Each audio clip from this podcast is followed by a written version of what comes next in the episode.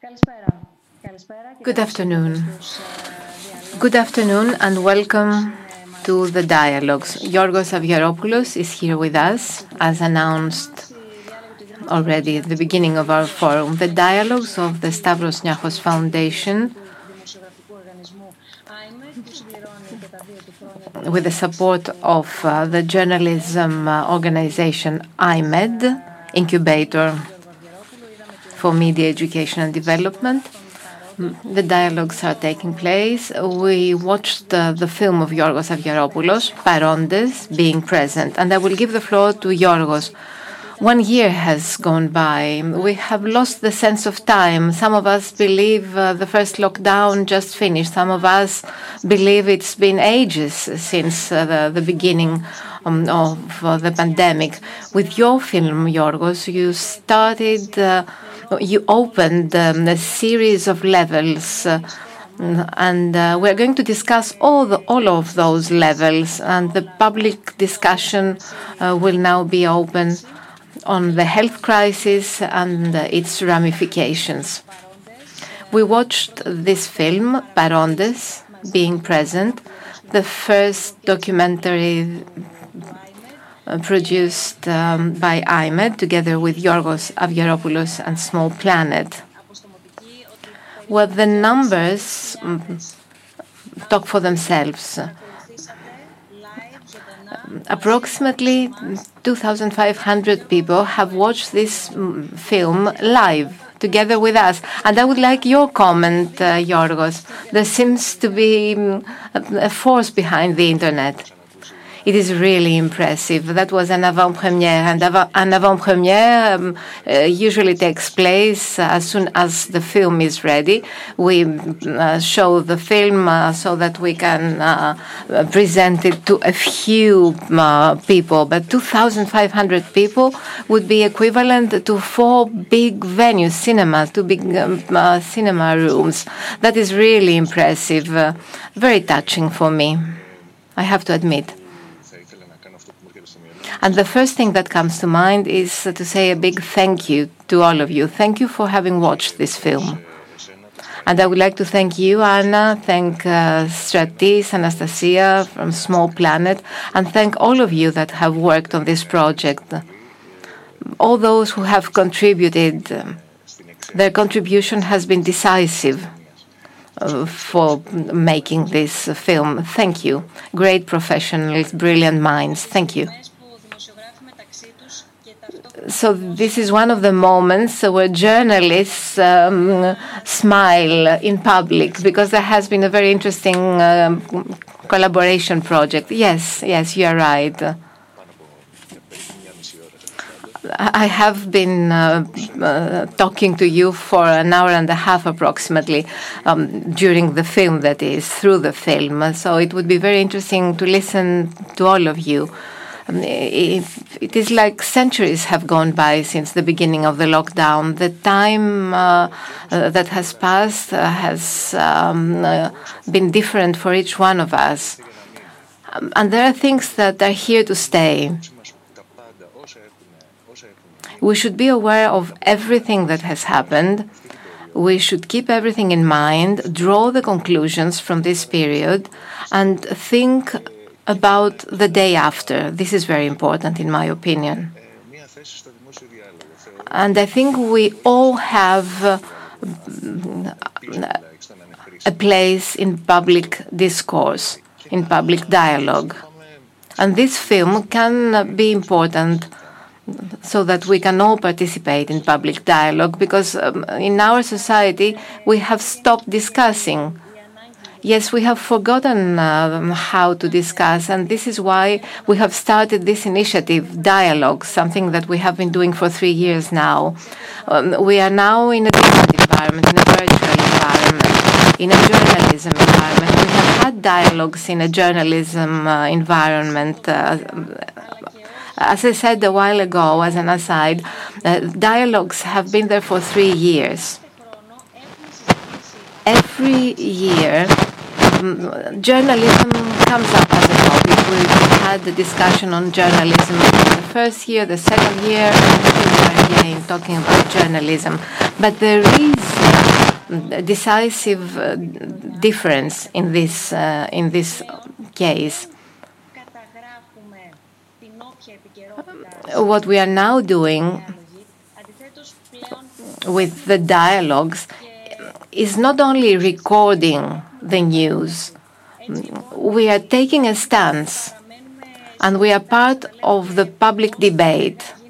So dialogues, the Stavros Niarchos Foundation dialogues, uh, take a stance and are um, active and proactive. And this is related to the title of the film, Being Present. And as I said in the beginning, two years have gone by since uh, iMEdD was created. We have uh, now organized this journalism forum, Reflect, Reform, Restart, a forum for an exchange of ideas. Today we're in uh, Reflect, the first phase, and um, Stratis said so in the beginning um, earlier today. He said that there is something very special in your film, uh, Yorgos. You recorded the news um, while it was happening. We are still in the middle of the pandemic. You didn't make your film after the end of the pandemic. So all these questions are still open. And if you go back to the dialogues of April and May, those were the months uh, where we were trying to move from uh, physically organizing the dialogues to virtually organizing the dialogues. So, taking into account all our discussions, I can say that um, all these questions remain open. These are questions dealing with social questions, psychological questions, financial questions. And your film has been um, exactly about all these uh, aspects. And um, based on this documentary, we will start today's discussion. Let us reflect uh, on um, points of agreement, points of disagreement. Sometimes um, criticism uh, is also very important um, in terms of politics because politics and criticism uh, have to move hand in hand. Let me just say that um, all this started back um, in spring. All of us, journalists in the iMEdD organization, started asking questions what are we going to do now? was the question. We were closed at home. We could not go out. We could just pick up the phone but not go out. We could not cross check uh, something that we heard. we had to talk on the phone or have a teleconference. Everybody was on a call. Our life uh, has um, constantly been on a call over those months. The health crisis uh, has made us reconsider everything and has also brought us together because we realize that we have to be present, even from home, even working from home. So in April 2020,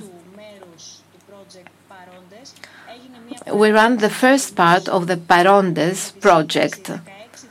16 journalists photojournalists and filmmakers who worked together and recorded people. You can see some of um, uh, the photos from their work.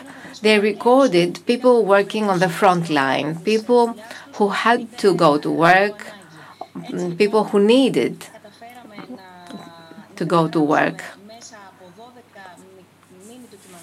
12 mini documentaries, 10 videos, 156 uh, photographs were presented in more than 600 locations all over Greece.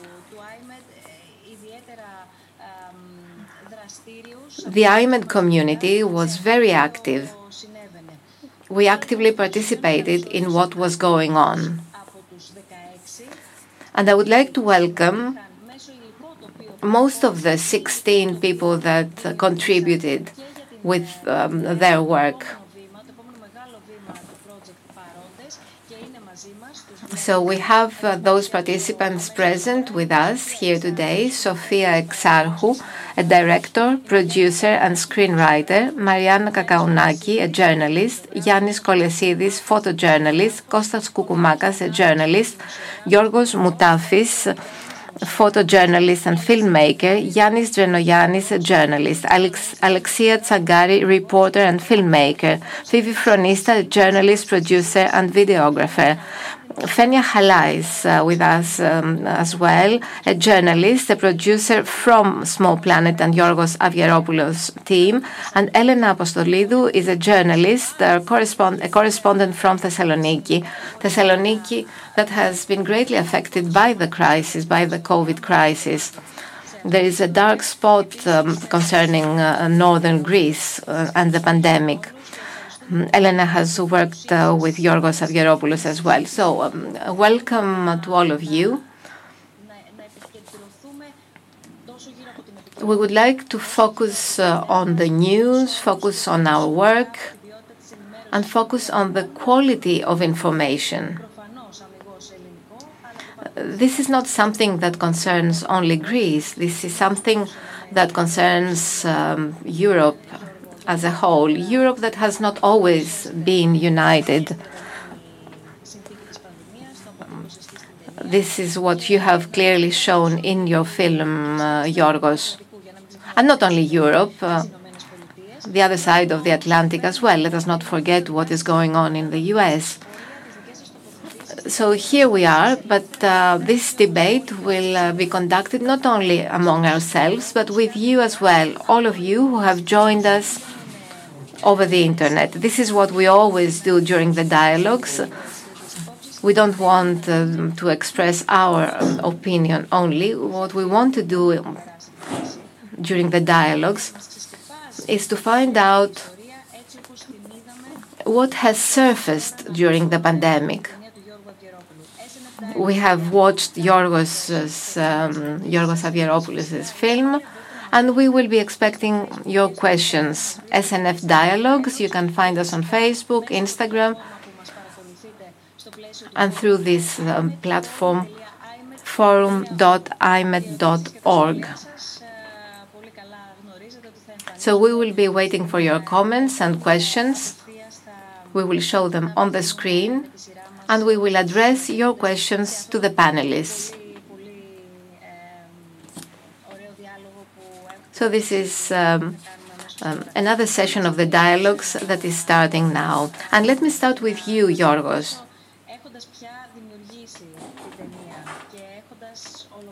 Now that you have um, finalized your film, now that you have already presented it to the people who um, have watched it, what about the contribution of those present and those that are absent. Who are those that were present during the pandemic? Well, uh, according to, there is um, a saying um, that uh, let's hope that we will be there next year to talk about it again. Since we are there, since we are alive, since we are present, I think that we should be present, uh, wholeheartedly present, so that we can uh, react, um, follow and react, and that um, in memory of all those uh, that are lost. The loss of people should not be just a series of numbers. For me, that was uh, really uh, shocking. In November, when our country uh, had lost 2,000 people when the deaths from COVID were more than 2,000. Mm. I looked up the islands I love, the islands I prefer for my holidays, small islands mainly. And um, I found out that the people that were lost was as if uh, the whole population of Anafis, uh, Kastellorizo, and Folegandros had been lost. And now we have more than 6,000 deaths for a country with a population of 12 million. This is a large number. It is as if uh, we had um, airplanes crashing um, only too often. So that was my main concern to talk about the losses. And this is uh, the meaning of the title, being present. That was not an easy thing to do because the pandemic uh, is still going on. And um, uh, we presented things in our film that um, have changed. Uh, uh, you did something, and then on uh, the following day, what you presented, what you filmed, had changed. But it is very important to present um, uh, this um, view. And the view of the filmmaker is always included in a documentary. You cannot do without. So I believe it is important to talk about um, what has happened. Um, we listen to specialists, we listen uh, to the scientists who tell us about the pandemic, uh, um, the vaccines. We listen to a lot of analysts.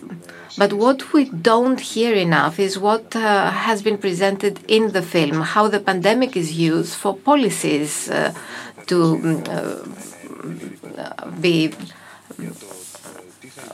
decided what will happen um, with um, constitutional rights, rights that are enshrined in the Constitution, and um,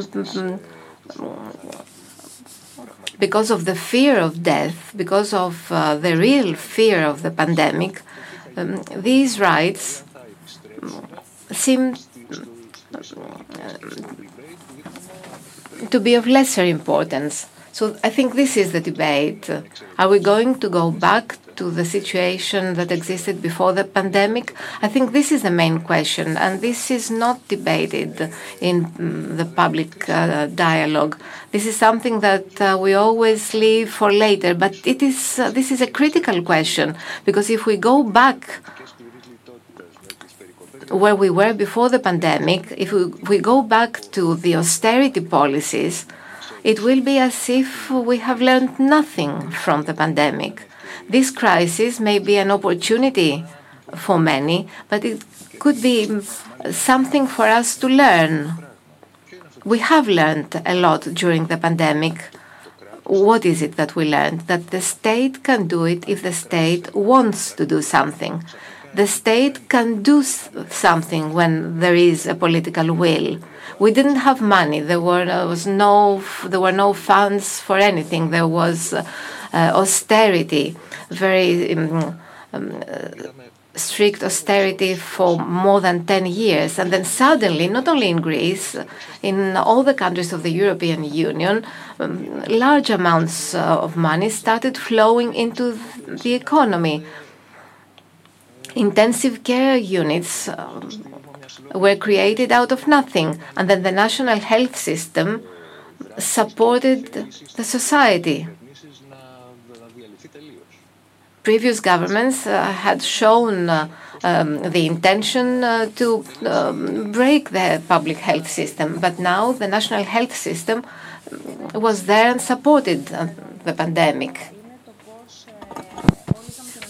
Well, Something else which is interesting by all means regards how all of us needed information. And here we have room for a long discussion regarding the quality of information we receive, a long discussion regarding how it is that we distinguish items of information depending on the source of the information. And we don't know whether or not all professionals in the field can have access to form in their turn. And at this point, I'd like to welcome everyone to the discussion so that we can hear you all personally. I start from the windows as I see them from uh, top to bottom. I'll start with Phoebe, Phoebe Fronista. We'd like to hear all of you active in different fields and different sectors. However, all of you are active in the realm of media and journalism. So the question is what was the biggest challenge that you were faced with? What was the point that concerned you first and foremost regarding news, the latest news, the way in which you were called upon to do your jobs within the uh, framework of Parontes, uh, the documentary, judging by the viewpoint that you've had, or related to the media you work for. Phoebe, you have the floor. Hello. Uh, I must admit that I was very happy to watch the film, my pieces and your pieces and everyone's contribution. It was so nice, and I was given the chance to remember. For me, fear was important at the beginning, the unknown, but we needed to dive into this and to do our jobs. What am I to do? What should I wear? What if I go too close to elderly people in an old people's home, what will happen? We were quite stressed because we didn't want to contract the disease, nor did we want, of course, to transmit it to the people that we were interviewing. So this whole thing required a different way of thinking. That is, you needed to try and see, I need to try this distance, I'll go uh, further away. So this was an unknown situation. And many things, in effect, could not be done, or we could do them from a distance. That is, the camera needed to be far away in order to make sure that we do not go overly near somebody, or we wouldn't get inside a place. And it goes without saying that this had its impact. And we saw, for example, what happened in Moria. We, we couldn't enter, no one could speak to us. And this is still happening, you should know. And this was the difficult thing, in my view. I'll change the order. Your reference to Moria brings me to Yorgos Moutafis. Yorgos, can you hear us? Hello to everyone. By accident, I am uh, once again on the island of Lesbos. And since we talked about it, I have to say that in Mavrovouni, the new facility of Karatepe, there are 7,000 people in uh, temperatures that are around zero. I haven't checked exactly, but they are it, literally living in tents near the sea. And I don't think that this particular situation does us credit having had this whole experience of the refugee crisis and the movement of population in the year 2015 and 2016, it's, it's dramatic. I'd like to say something about how it is that, as a filmmaker and a photojournalist, I took part in this uh, documentary of Yorgos Avgeropoulos and what were the obstacles that I was faced with.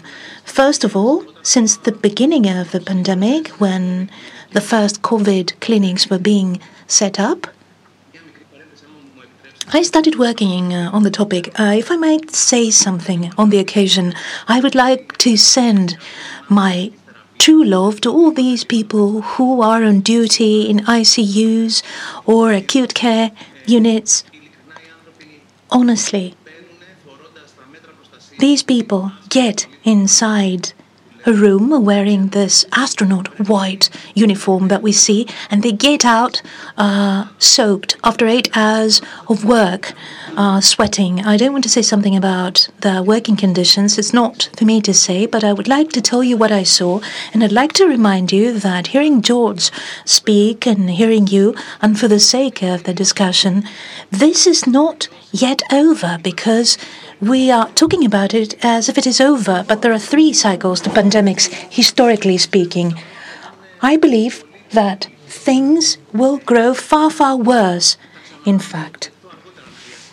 I'll come back to that later if it is needed. I would like to thank Yorgos very much. His uh, work touched me.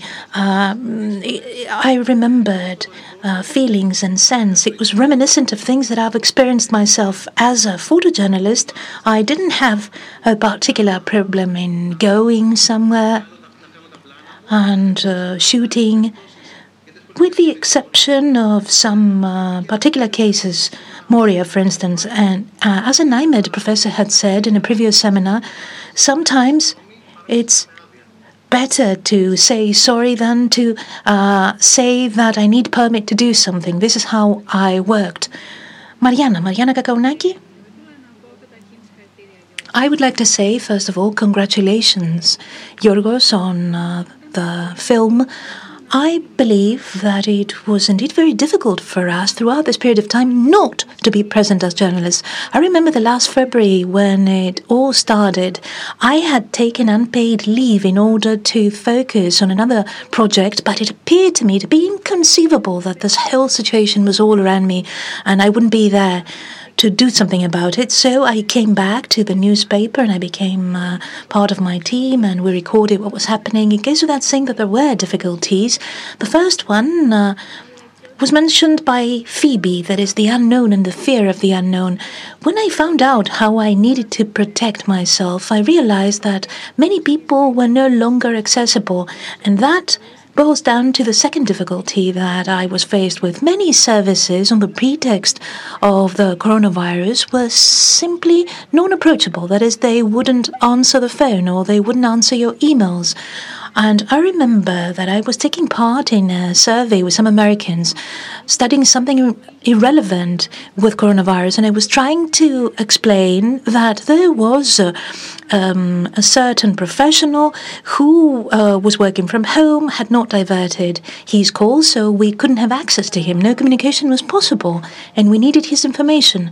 We'll come back to the issue of accessibility access rather, because on one hand we have what you described, Mariana, on the other hand, we have this whole case of chaotic management of scattered data that could be gathered and accumulated for us to build a picture useful for something unprecedented, for experts, for politicians, for journalists that need to cover the story. There are many levels, and I'm under the impression that in this dense period of time, everything came to surface at the same time. Elena Apostolidou.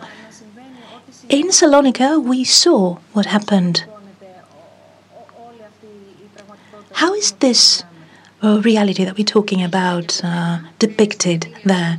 Hello from me. Congratulations uh, to Yorgos on his excellent work and all contributors. Circumstances were particularly difficult. I took part in Yorgos Avgeropoulos' documentary during the second wave of the pandemic that was really very harsh on Salonika. So the shootings took place in a climate of fear, uh, anguish, sickness and death. As we heard in the documentary, the virus was very near our homes, and the death of patients uh, bore the names of acquaintances of ours, of relatives of ours. I would say that conditions were difficult. And I liked what Mariana said that the most difficult thing would have been for me not to be part of the moment and portray it. And I believe that it is a challenge too, because if healthcare professionals fought throughout this period of time to learn how to deal with a pandemic, we journalists struggled in order to see how to present things. Difficulties were miscellaneous and they did not only concern access to sources. It's difficult to work when you, you need to keep remembering that you need to be cautious and take care and keep to measures to work with your features covered, which is something that is a limitation for you in your relation to the source or to the interviewee. You need to um, adopt some other tools. And what you said, Anna, the greatest part of the work now takes place through phone interviews and Skype from a distance, and this is a major disadvantage for our work, I believe, because sometimes the gist to what we're doing eludes us. Um, Alexia Tsagari, you traveled. You traveled when we didn't know if we could, if, if we didn't have a particular job to do, that is. And uh, you are related to something that hasn't been discussed publicly, despite the fact that the summer has passed and the production uh, and the crops produced were not consumed. Hello from me, congratulations. Uh, for the film, it was great work indeed.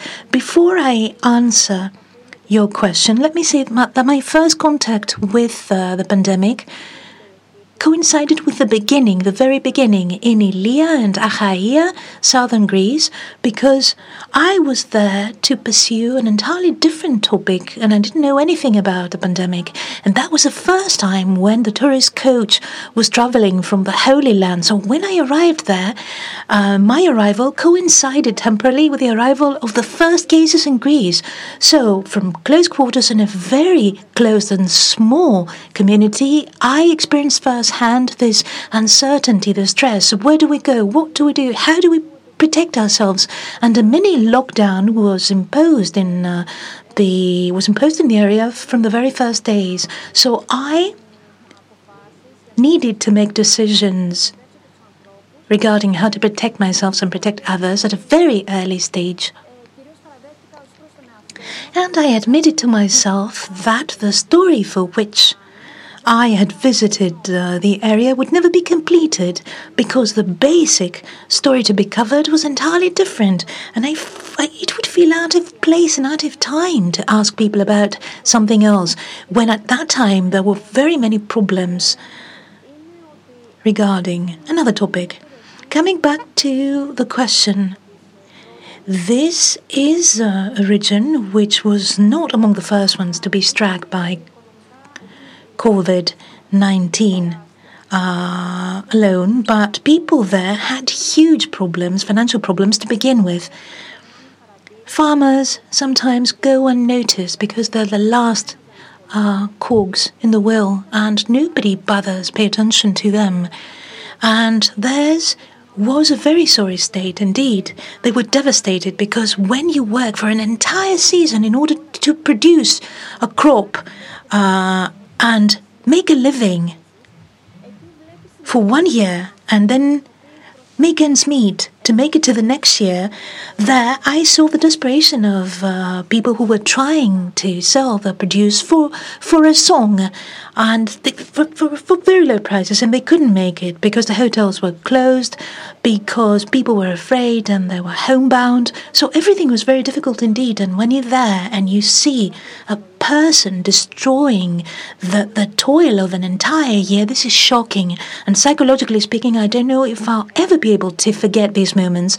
Is not only to throw away a crate full of uh, fruit or goods, but to destroy thousands of acres. I believe that there needs to be a support. These people have not received important support in order to be able to grow anew, and being in debt for thousands of uh, euros, they are uh, their condition borders on uh, um, destitution. Now, thank you very much, Alexia. I can see that we have the first comments for the film uh, Yorgos. Now we can see half a message. I'm saying this uh, in order to see whether we can make uh, messages appear in full content. And there was a very nice question before, says Yorgos Avgeropoulos. After the colleagues have spoken, we'll come back and look at the question again. However, I want to give everyone the floor. Kostas Koukoumakas, good afternoon from me. Congratulations, Yorgos. Your work was very nice indeed, beautiful and substantial. Uh, first comment I'd like to make regards something Mariana mentioned before access to the so called sources. There is a general invocation uh, of uh, a state of emergency in the last year regarding every domain authorities, public services, refuse to speak, they disappear on us. And I'm not saying that uh, we should interrogate them, uh, uh, but we just want to get information. They always make reference to this extraordinary situation. There are agreements made regarding public procurements that are not announced. There are cases recorded in uh, the north of Greece in a single way or dual way, um, and we, we, we, we don't follow them, we don't keep track of them. Press conferences in the Ministry of Health without giving us the opportunity to follow up by asking a question or having a live discussion is something problematic for our jobs and what we've learned so far and are trying to learn for the future. This is a number one comment regarding our field of work and the gist to this period. Yannis Kolesidis.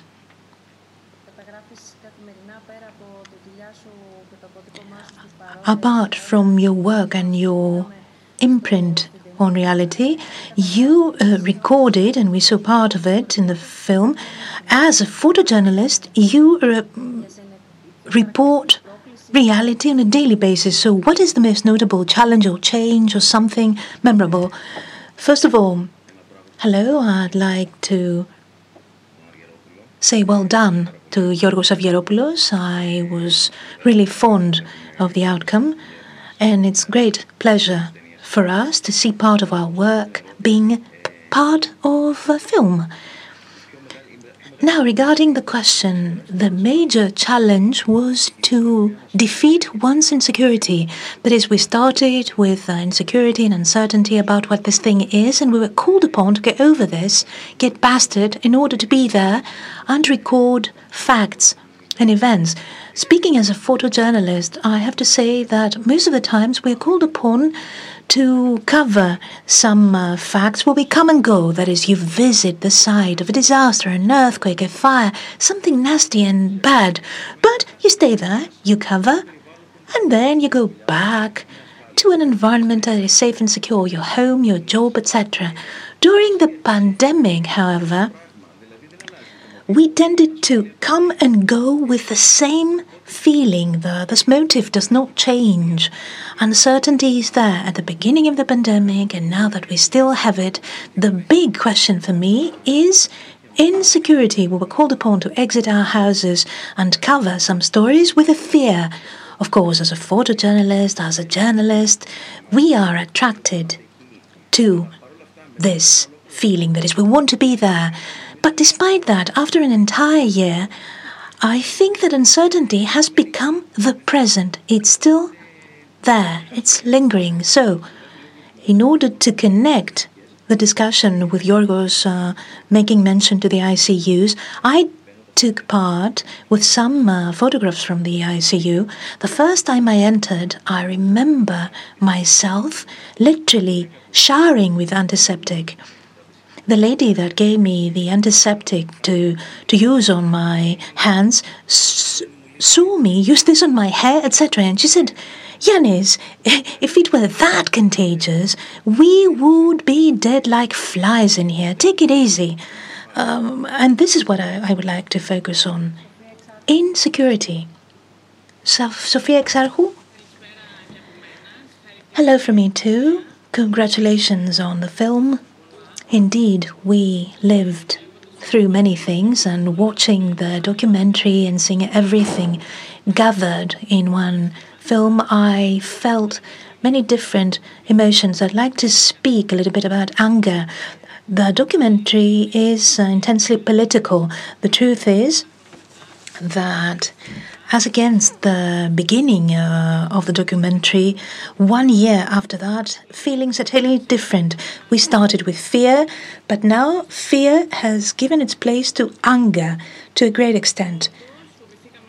Anger at what is happening. Indeed, we were afraid to go out we all wanted to do something, but we were quite skeptical. We felt numb. We didn't know what we were uh, living and we didn't know what we were called upon to record. And I remember the stress for the people I would meet, whether these people would have the courage and the strength and the willingness working in the filming outside to help us, speak to us, help us record the state of affairs. And very early, I found out that fear outside is less than fear inside. People that need to act are less fearful, and it moved me back then, and I remember this. And perhaps this lockdown changes the perception of things when we're inside. Our contact with the outer world, our mobilization, our engagement, allows us to be more active and better tackle what's happening. The truth is that we saw this in a documentary. We saw that the art world is in a predicament, and I'm accentuating this because we've seen it filmmakers, musicians, actors, and the future appears quite uncertain. However, I believe that uh, there is less fear outside, and this is important. But I keep uh, this thing that we said about uh, anger, what you said, Sofia, because I too believe that many things have given place to anger in conjunction with uh, stress, concern, sadness that can be caused because of many reasons. The anger is something that we feel and see appear much more frequently in our reality. Yanis Yanis, before I give you the floor, let me say that we can see the questions and we'll ask them. So if a question uh, disappears, it will not go unnoticed. Long questions, for example, the one that I mentioned before, uh, is quite long, 500 words. Uh, we, we, we, we won't be retouching uh, the comments you're sending or the questions you're sending. Uh, Yanis, back to you. Hello to everyone. Regarding my contribution to Parontes, the present, I was among the first ones, even though I'm quite uh, aged and I pertain to the elderly, so high risk group. But we visited Attikon Hospital, and what is interesting, by all means, was that people had very little knowledge and doctors were trying to kill a very, very dangerous uh, one cell organism that defeated them. This freaking out, if I may call it so. This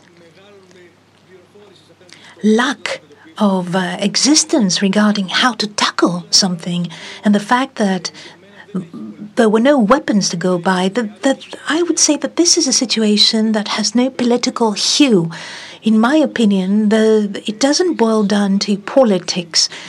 This thing uh, of not knowing the changes to be brought to our lives. I do believe that there is a curtailment of uh, rights. It has been to a great extent lately. However, liberal, neoliberal, or others uh, were not in the know about how to deal with the situation. This was a shaky landscape at the beginning, and all of us were treading a very shaky road. Now the landscape is getting clearer. Regarding uh, Yorgos' documentary, there was a hue, political hue. Uh, his opinion, his viewpoint, he was a little bit uh, against the government. That the, that is, I would give it the title of neoliberalism and the pandemic.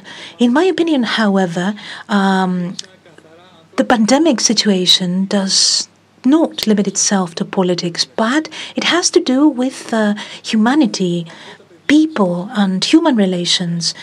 Because I would say that first graders, when asked, What is it that you miss? their answer is a hug. We have lost human touch. And together with human touch, we are losing some rights. Some people don't uh, have uh, enough to eat and they, they lose their dignity and they, they are growing ever poorer. If we want to cover this journalistically and have a viewpoint vis a vis the matter, the view I would uh, take would be the anthropocentric one.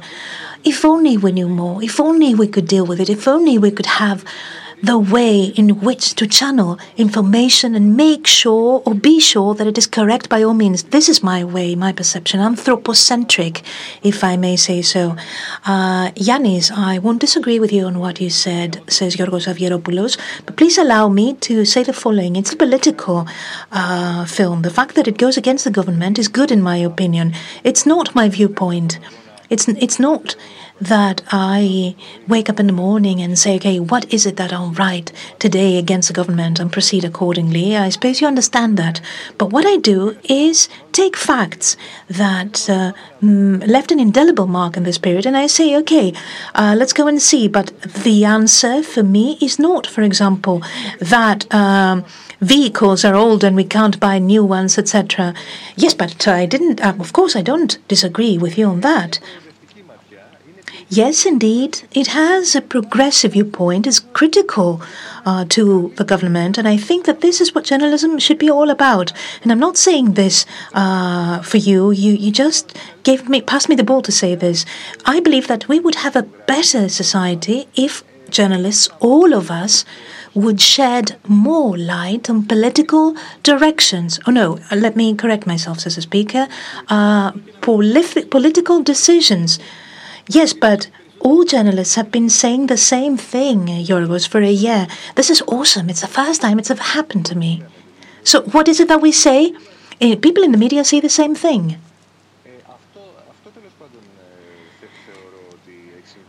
This is what I believe has happened. The fact that human contact is of essence, children and how they go through the pandemic, the repercussions of the pandemic on uh, mental health, I believe, should be the topic and the inspiration for an entirely new film that would dwell on that and elaborate on that because I thought about it many a time during the writing of the script. I said, okay, children, children, the children. My daughter is a sixth grader. And she's been going through this phase differently compared to uh, a kid that's a high school student, senior high school student, or a university student. So, in this spirit of youth, if I could call it so, there are differences and differentiations. My daughter cannot go out to play, she has lost her friends, etc. Yes, but a student who's eager to go out and live their lives uh, is feeling numb at the moment. We were able to do it, and everything was hanky dory for us back in the old times.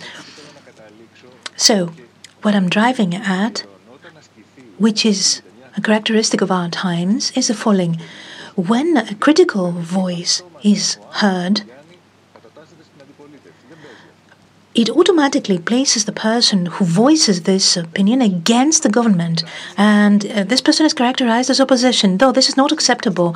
No more. We should uh, accept this no longer. Yorgos, I agree uh, with you, irrespective of our synergy and collaboration, because you are a member of uh, iMEdD. So, irrespective of the SNF Dialogues framework, as a journalist, I couldn't agree with you more. When you criticize somebody, this doesn't automatically uh, place you on the other side. You have the right not to be on anyone's side, merely recording and reporting what's happening. A person who portrays reality Yorgos can defend uh, his film if asked. There, there may be some points that I have questions about in the film, but regarding the, the film as a whole and the approach, one could say that journalism is something uh, that is pursued by human beings, so it can't be utterly objective. Let's not talk about objectivity. We need to talk about honesty, being honest because uh, objective and subjective and distinctions between them has led us nowhere. We've been hiding, I believe, for many a year. And this merely intensifies polarization.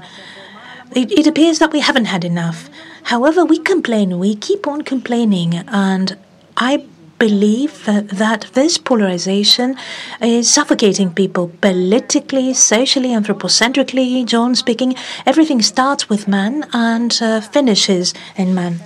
Fenia. Good evening.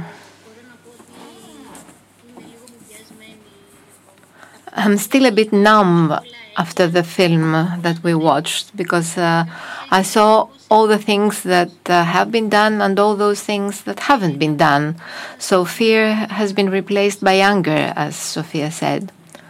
Practical issues uh, were described by colleagues uh, regarding the difficulties that uh, we had to deal with. So my comment um, will be on something else. It was something unprecedented for me as for all of us. So my main concern was how to be informed in order to scrutinize policies, decisions, measures, because we are not scientists. There are scientists, there are specialists, and our job is to ask questions. Our job is um, to scrutinize and uh, ask questions. That was my first concern. Uh, second point, and that was um, the focus of the team I was working with, is to give a voice to those people whose voice does not reach the media. It is important for those people to have a voice because we tend to be um, too much focused on numbers. It is not only about numbers. It is not only about allowances. How many people got an allowance? Uh, what is the level of the allowance? Uh, how many people were suspended from work? These are not numbers. These are people, and we have to work for those people. We are journalists, and we have to focus on people. And our role is to inform those people and give them a voice. And this will give us the power mm, to hold any sort of power accountable. We should not be pointing the finger at anybody mm, uh, about um, following the measures or not respecting the measures. My point of view is that we have to connect with society, and this has to be our focus. Thank you. Okay, let us um, take things uh, one by one and let us take things from the beginning. Let us watch an extract from the film that uh, we just watched, from the beginning of the pandemic. The first shock, the initial shock, one year ago, and then we will come back to this discussion.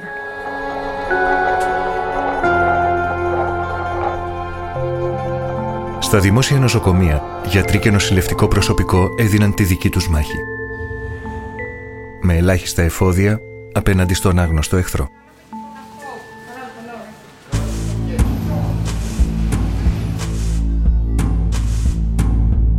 Ο μεγαλύτερος εχθρός μας όταν ξεκινήσαμε ήταν ο φόβος. Ήταν η στιγμή που έπεσε στο τραπέζι το ενδεχόμενο να μετατραπούμε σε μια μονάδα COVID. Φοβόμασταν το άγνωστο, φοβόμασταν αυτό που δεν είχαμε εκπαιδευτεί, φοβόμασταν αυτό για το οποίο πιθανότατα να μην είχαμε υλικό να το αντιμετωπίσουμε. Αυτό που φτάναν στα αυτιά μας ήταν τρομακτικά και ε, διέφερε ο τρόπος με τον οποίο ο καθένας από την ομάδα διαχειρίστηκε το φόβο του.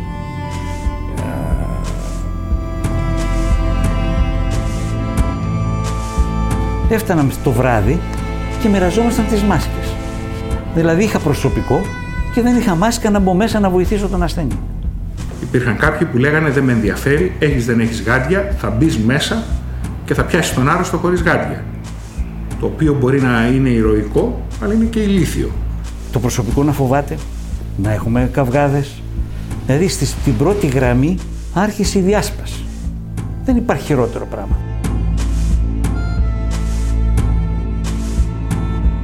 πολλοί πόλεμοι χάνονται στην εφοδιαστική αλυσίδα. Τα συστήματα υγείας δεν είχαν προβλέψει ότι σε μια επιδημία του αναπνευστικού θα χρειαστείς πολύ σύντομα τεράστιες ποσότητες από συγκεκριμένα υλικά τα οποία παράγονται σε συγκεκριμένες περιοχές του πλανήτη, στην Κίνα, στην Ινδία όπου προφανώς τη στιγμή που μπαίνει σε lockdown η Κίνα γιατί έχει τη δική της επιδημία και πρόκληση θα βρεθείς μπροστά σε ελλείψεις εάν δεν έχεις φροντίσει να έχεις επενδύσει από πριν. Θα μπορούσε να πει κανείς πως αυτό ήταν η εκδίκηση της νεοφιλελεύθερης παγκοσμιοποίησης. Πιστεύω ξεκάθαρα ότι η, η οικονομία της ελεύθερης αγοράς ε, έδειξε τα όρια της στην περίπτωση της πανδημίας από πολλές απόψεις. Ήταν πάρα πολύ ενδιαφέρον στην αρχή της κρίσης να βλέπεις ε, αρχηγούς δυτικών κρατών να διαπιστώνουν ξαφνικά ότι το 90% των φαρμάκων τους ή το 90% του προστατευτικού εξοπλισμού για γιατρούς ε, κατασκευάζεται στην Κίνα.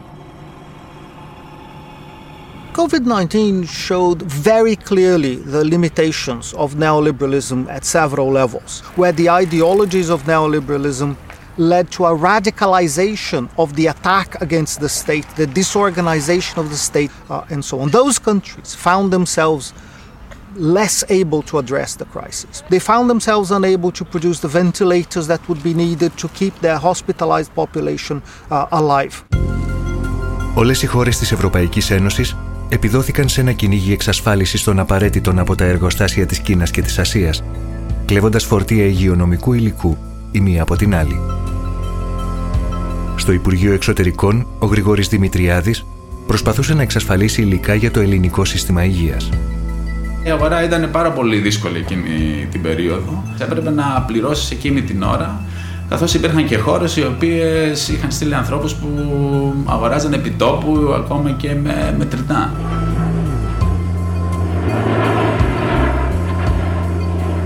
Και χρειάστηκε σε κάποιες περιπτώσεις ακόμα και να ακυρώσουμε πτήση έτσι ώστε να εξασφαλίσουμε ότι η στάση στη χώρα που θα γινόταν η στάση θα ήταν ασφαλής. Γιατί υπήρχαν και περιπτώσεις όπου σε άλλες χώρες συνέβη να κρατηθούν εκεί. Η ευρωπαϊκή αλληλεγγύη είχε πάει περίπατο. Η κάθε χώρα κοίταξε πρώτα το συμφέρον της. Εκείνες ε, τις ημέρες τα πράγματα αλλάζαν ώρα με την ώρα. Ήταν σαν ένας ιδιότυπος ε, ψυχρός πόλος.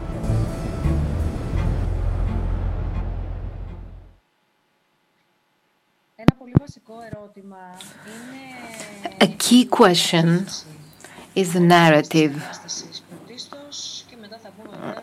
How you um, present your film. Fenia said that you need to know before you need to know who to ask and uh, what about. It was an unprecedented uh, form of um, information. There were disagreements. There were disagreements uh, concerning health issues. And um, let me make my question clear because we have received a question. At the beginning of the pandemic, when we started witnessing cases, um, the number of cases, the infections, there was uh, some optimism in Greece that uh, things were quite uh, going quite well. uh, do you think that um, do you think Yorgos that there was a distortion of uh, the situation? We had the impression that we were doing well. Do you think that we were unprepared? Um, do you think that both the health system and journalists were unprepared? And the question here is uh, what is your opinion on the present state of political dialogue in our country, especially concerning the unilateral, morosely unilateral information as presented in the documentary of Mr. Avgeropoulos. How can this be balanced? How can balance be restored? Right. Uh, let me see how to start, um, how to uh, try to give you an answer on this. Political dialogue, I think we all realize, is um, characterized by some sameness. When I grew up, um, the media uh, were divided. Some of them supported the government, some others uh, did not support the government. If we look at what happened yesterday or the day before yesterday, I won't take you far back in time. I would feel better if I heard, if I had heard more criticism on uh, how the government handled the storm. There was a lot of snow, yes, indeed. So um, why should we cut the country in two parts? Why should we uh, close down the national road? Was it uh, the right measure to um, divide the country in two and close the motorway in order to avoid anything, any accidents happening to drivers? What is the right decision?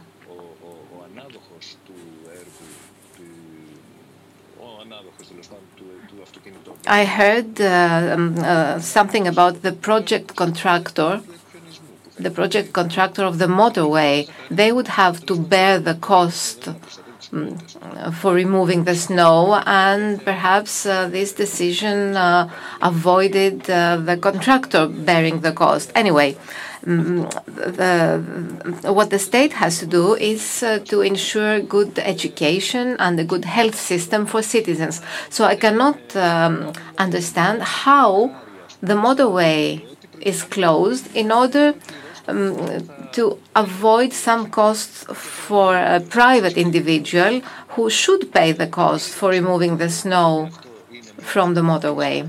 And uh, let me uh, dwell on that uh,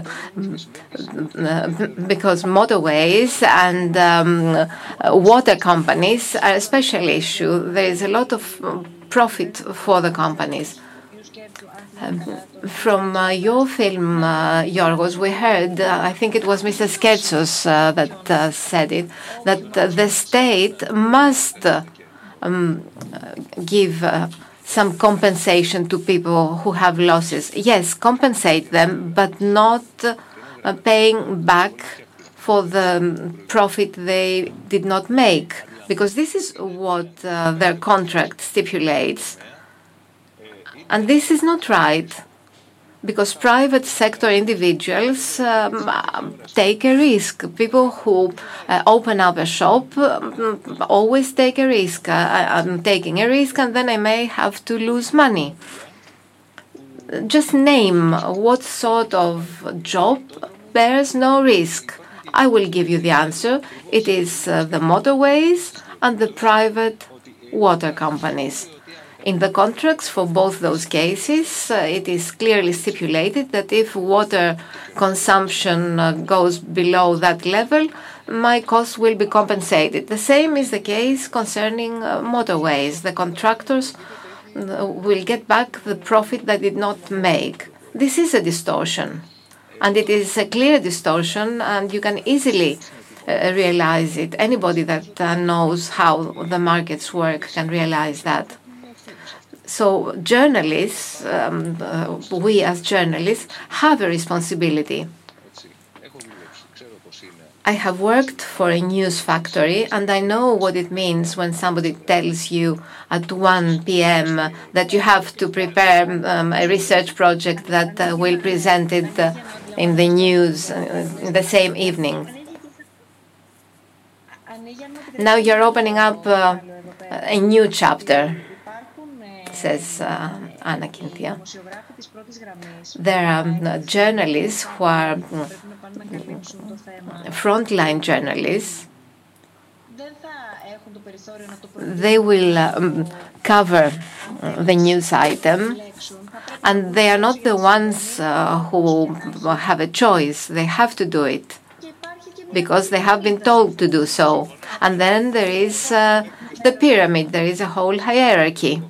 Yes, I fully agree with you, says Yorgos, and I I understand. Um, mm, I, I, realize that uh, people um, are afraid. They don't want. Uh, um, to have a dispute with their editor in chief and they don't want to lose their job.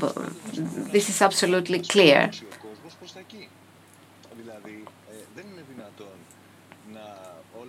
However, I, I cannot um, accept that all media, all media outlets can reproduce the same piece of news. We heard that uh, the whole of Athens was full of posters uh, of Lignadis, and then uh, we find out that there was only one poster in Hania, in the city of Hania all the news have been reproducing this piece of news, and nobody went out to check whether it was actually true, whether there were posters in the center of Athens.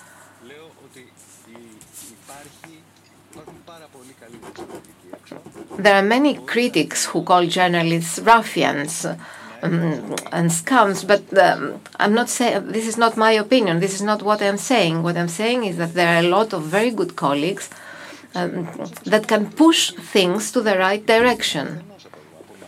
Individual responsibility matters. When we decide to be a journalist, we need to know that this is not a PR profession. We have to take a risk when uh, we choose to be a journalist. Concerning the responsibility on broadcasting information, and this brings me back to what Fenia said, because there is um, uh, on the one hand, there are those journalists uh, who are frontline journalists and they have to cover the news, they have to be there. On the other hand, we know that uh, there were disputes among the scientific people. There were scientific uh, people, there were specialists who told us that uh, there is no risk if we take the Holy Communion. And this is mm, a piece of news that comes out um, of the specialists, and we have to cover the news. Uh, uh, how should we cover the news? Can we have a scientifically mm, mm, correct uh, debate because scientists have been a part of our life. We watch them on TV. They have all entered our households, our homes. We work from home and we have to uh, decide uh, whether to go to the supermarket, whether to wear a single mask, uh, whether we have to wear two masks. We have all been listening to specialists, and journalists have been broadcasting this information for us, and we are listening to journalists. May I give an example concerning uh, pluralism or the sameness of opinions? Yes, of course, you have the floor. I have experienced two types of situation in the same newspaper. That was years ago. The first type of uh, situation was the following. Stathis, are you sure you want this to be published? And Stathis said, yes, uh, my editor-in-chief, I'm sure this has to be published. Have you found uh, an, another job? Yes, I have found another job. So Stathis was made redundant. Then, uh, the second type of information, uh, it was a question of football teams. Uh, people supporting Olympiacos football team were made redundant because the owner was a supporter of Panathinaikos, a different football team.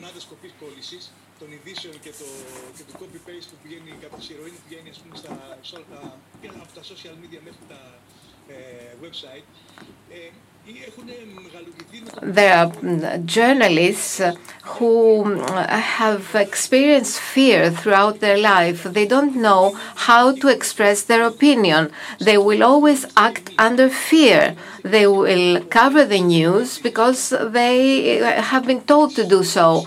And this is partly our responsibility as well because we have not stressed enough the fact that we are here, we are paid by the audience. We are not paid by the owner. I am paid by the audience, by the people who listen to me, not by the owner of the media outlet. And uh, let me say something as an aside.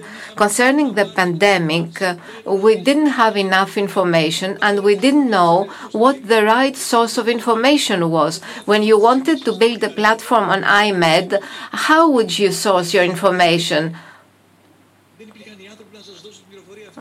And you went through a lot of difficulties because there were not the people were not there who would give you the information. We didn't know who to contact, how to get our information. And that was um, an additional problem during the pandemic. We didn't have an encyclopedia, let's say, where we should look up the pandemic we didn't have the sources, and on top of that, there were some people who were allowed to step in and give their opinion. There are some uh, questions of common sense concerning the use of masks, for instance.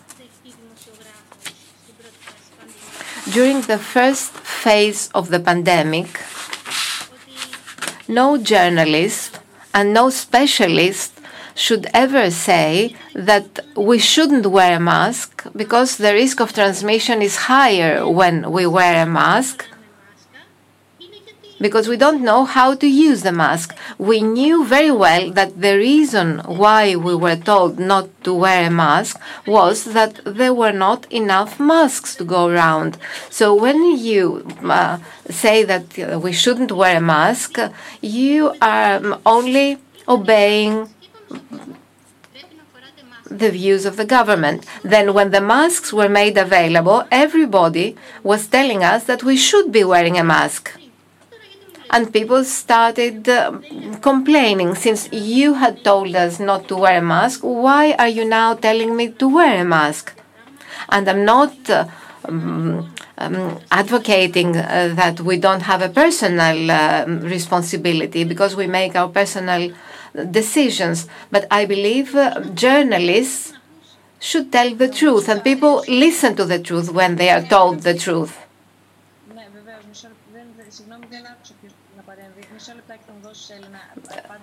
So bear with me a minute, Elena, and I will give you the floor. You said that it is a question of common sense, and I think common sense means good data. As Yannis said, we need data, we need the specialists, we need the journalists, the journalists who are broadcasting cross checked information by specialists. There is a paradox in Greece. The fact is there. Then we have to broadcast the facts, and people will choose whether to believe it or not.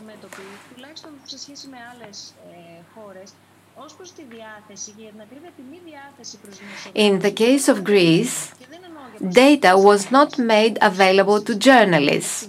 This is uh, a paradox that concerned Greece, not so much other countries. So data was not made available to journalists, universities, academics, citizens. A database, not even a single database.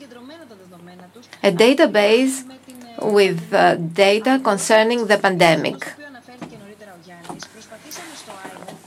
As Yannis said, since the beginning of the pandemic, we tried to create an application concerning the transmission of the disease. This is what we did at iMEdD. Our iMEdD lab started uh, to collect data. It was so hard for them to collect data because what they wanted to do was to build an application that would monitor the transmission of the disease.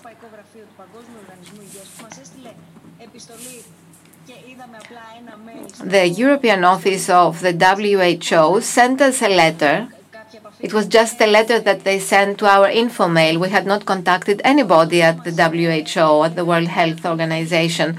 And uh, um, they told us that we were asked, iMEdD Lab was asked to provide the data, the data we had collected, because comparable data was not available from any other national source.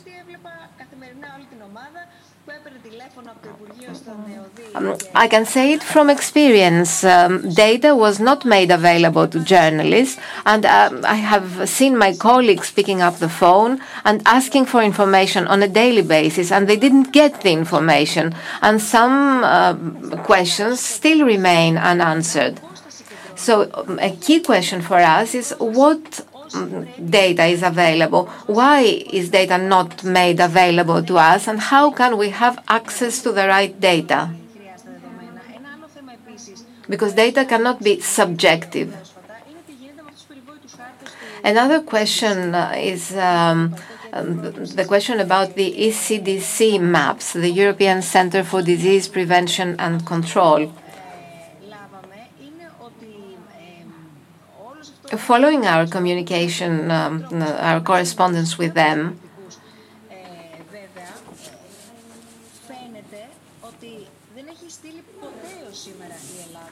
it seems that Greece has not sent any data concerning the tests by geographical area. Greece has not sent data by geographical area.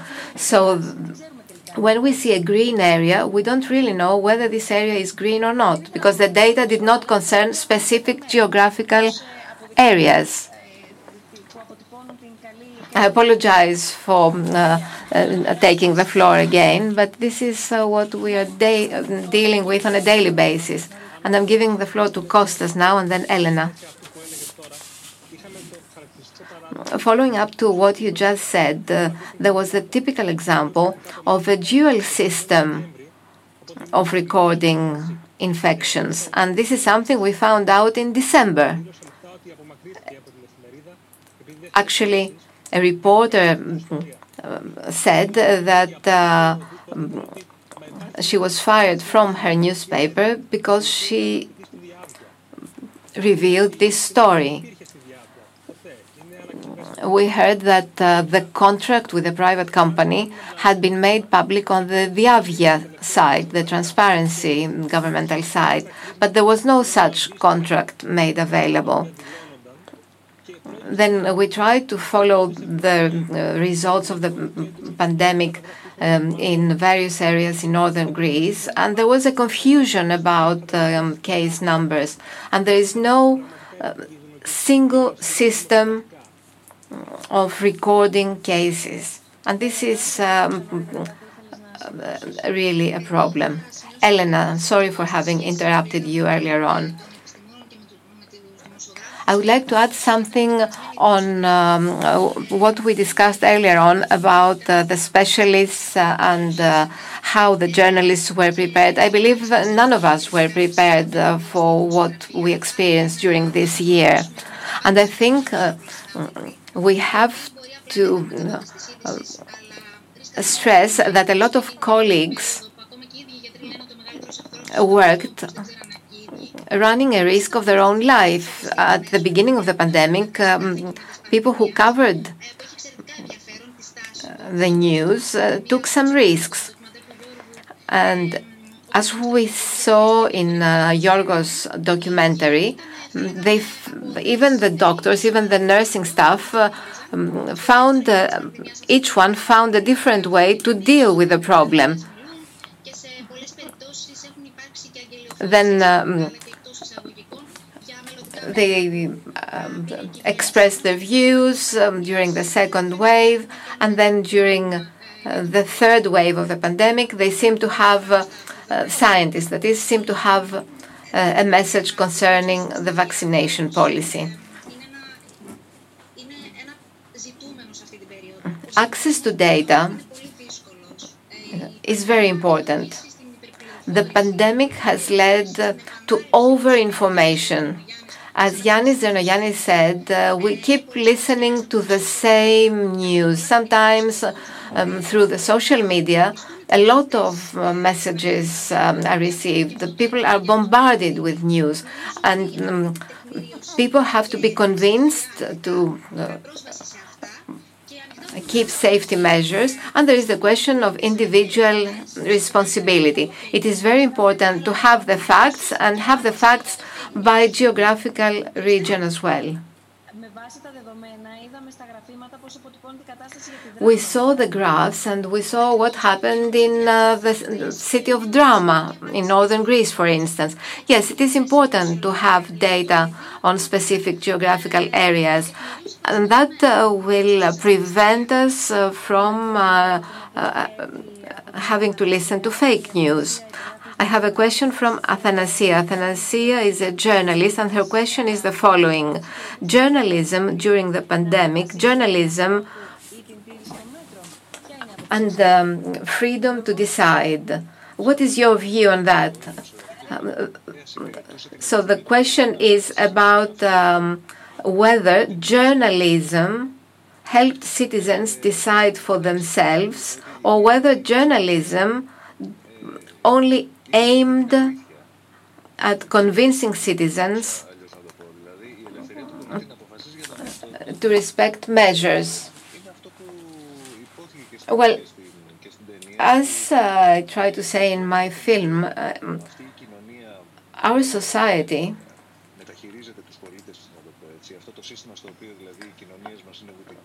the system in our societies over the last for decades is such that they give us the freedom of choice.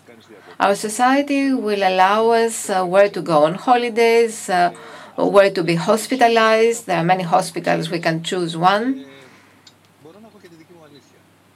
And people can uh, have their own truth. They believe that since there is this freedom of choice, they can uh, choose the truth. But this is not true we have there is only one truth. There is only one single truth, and this is what as journalists, what we journalists try to describe.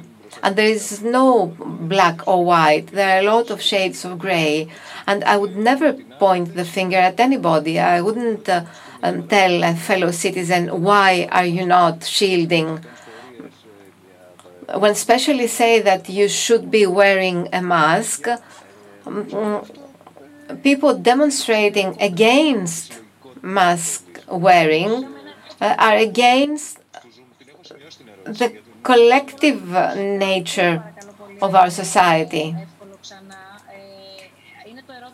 There is another question, a question about denier, deniers and how deniers are presented by the media. Apologies for interrupting you, but there was a question precisely on that point.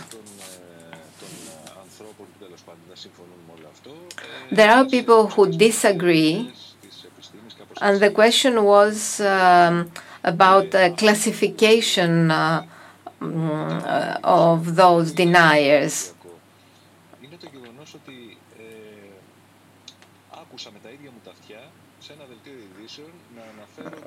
I can tell you that I uh, heard um, with my own ears, I heard uh, um, the journalists presenting the news saying that those people who are deniers um, um uh, claim that um, the others um, believe fake news.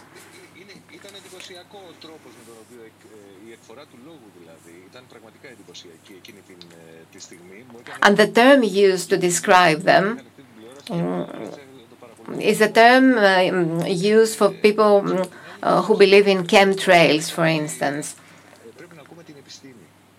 In my opinion, we have to listen to scientific data.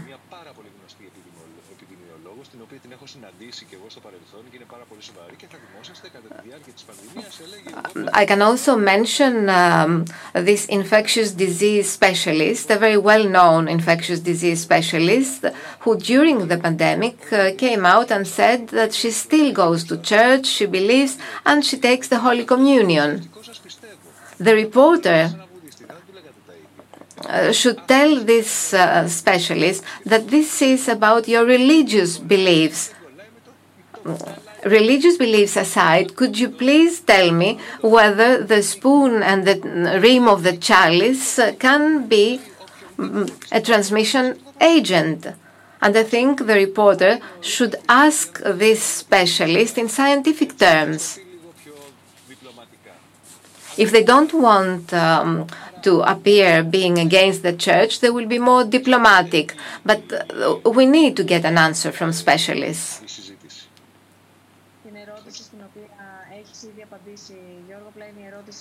I think you have already answered this question that appears on the screen about classifying this policy of the media and governments to classify those uh, who disagree with certain policies and decisions. Now, let us move on to tourism. This is um, another extract from your film. We all felt um, it was a very strange summer. The professionals, um, the traders in uh, the area of tourism, were uh, in a very difficult situation. People were also afraid to go on holidays, but uh, tourism is a sector that opened up, and it opened up in order to help the uh, tourism sector. Let us Στα τέλη Αυγούστου, τα κρούσματα άρχισαν να αυξάνονται καθημερινά. Πολλά ξένα κράτη άρχισαν να συνιστούν στους πολίτες τους να αποφεύγουν την Ελλάδα. Σήμανε συναγερμός, αλλά ήταν ήδη αργά. Ένα είναι σίγουρο ο τουρισμός δεν επηρέασε την έξαρση της πανδημίας. Στην κοινότητα δεν υπήρχε. Πώς μπήκε ο ιός;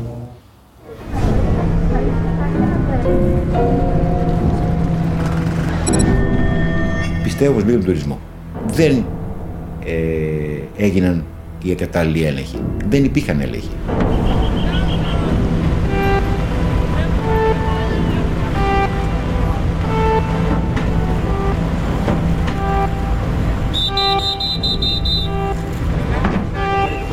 Ποια είναι η κριτική, έπρεπε λέει να ανοίξουμε τα σύνορα με υποχρεωτικά PCR. Η Ευρωπαϊκή Οδηγία έλεγε ξεκάθαρα ότι θα πρέπει ανεμπόδιστα οι Ευρωπαίοι πολίτες να κινούνται μεταξύ των χωρών. Άλλωστε, να πω και κάτι άλλο. Ό,τι κάναμε ήταν η εισήγηση της Επιτροπής των Επιδημιολόγων. Έχουμε φτύσει αίμα να φτάσουμε εδώ πέρα. Δεν μπορεί ο καθένας να μας χρησιμοποιεί. Ούτε επίσης να μας ενοχοποιεί. Αντί να πούνε ευχαριστώ.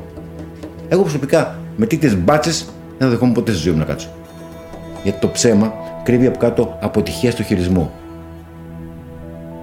Νομίζεις ότι οι άλλοι τρώνε χόρτο. Όμως ο κορονοϊός τώρα δεν τρώει χόρτο.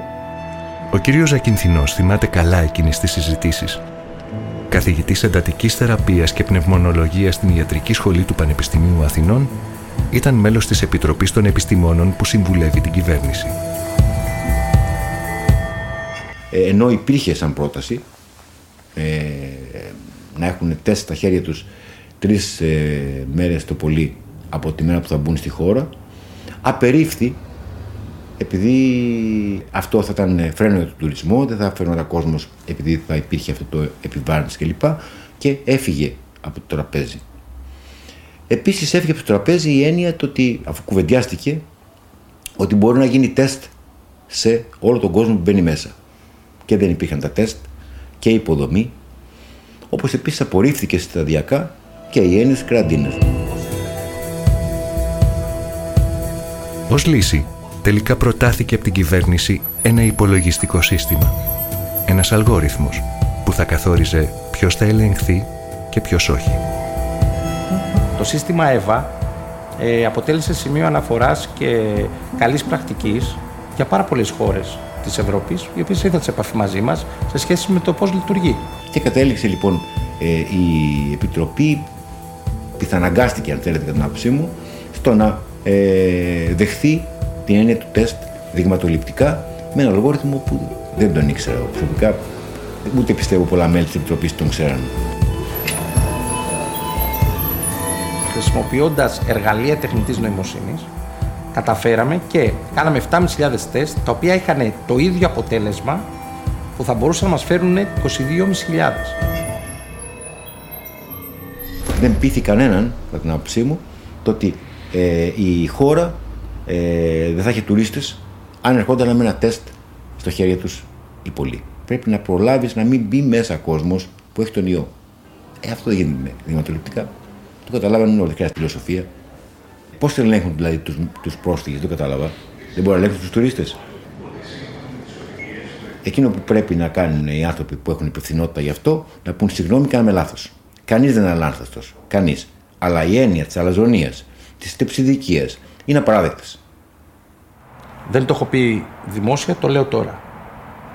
Στα νησιά δεν κολλάγαν στα πλοία.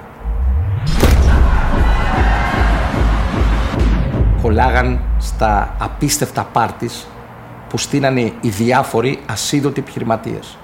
Και αυτή είναι η πραγματικότητα. Η κυβέρνηση τόνιζε σε κάθε ευκαιρία την ατομική ευθύνη. Την προσωπική ευθύνη που έχει ο καθένας από εμά για να διαφυλάξει τον εαυτό του και την κοινωνία από τον ιό. Όμως πώς μπορείς να προστατευτείς όταν είσαι αναγκασμένος να στριμωχτείς ένα τέτοιο λεωφορείο για να πας στη δουλειά σου; Πολύ περισσότερο εχθρός μας ήταν και εξακολουθεί να είναι ο εφησυχασμός και η χαλάρωση, όχι μεταφορές. Όταν γεράσει ο στόλος ή όταν είναι δεδομένος ο στόλος, δεν αλλάζει από μια στιγμή στην άλλη. Αυτά μπορεί να κάνει μια πολιτεία. Τους επόμενους μήνες τα κρούσματα θα εκτοξευθούν. Ο κορονοϊός έχει πλέον εξαπλωθεί σε όλη τη χώρα και τίποτα δεν φαίνεται ικανό να μπορεί να το σταματήσει.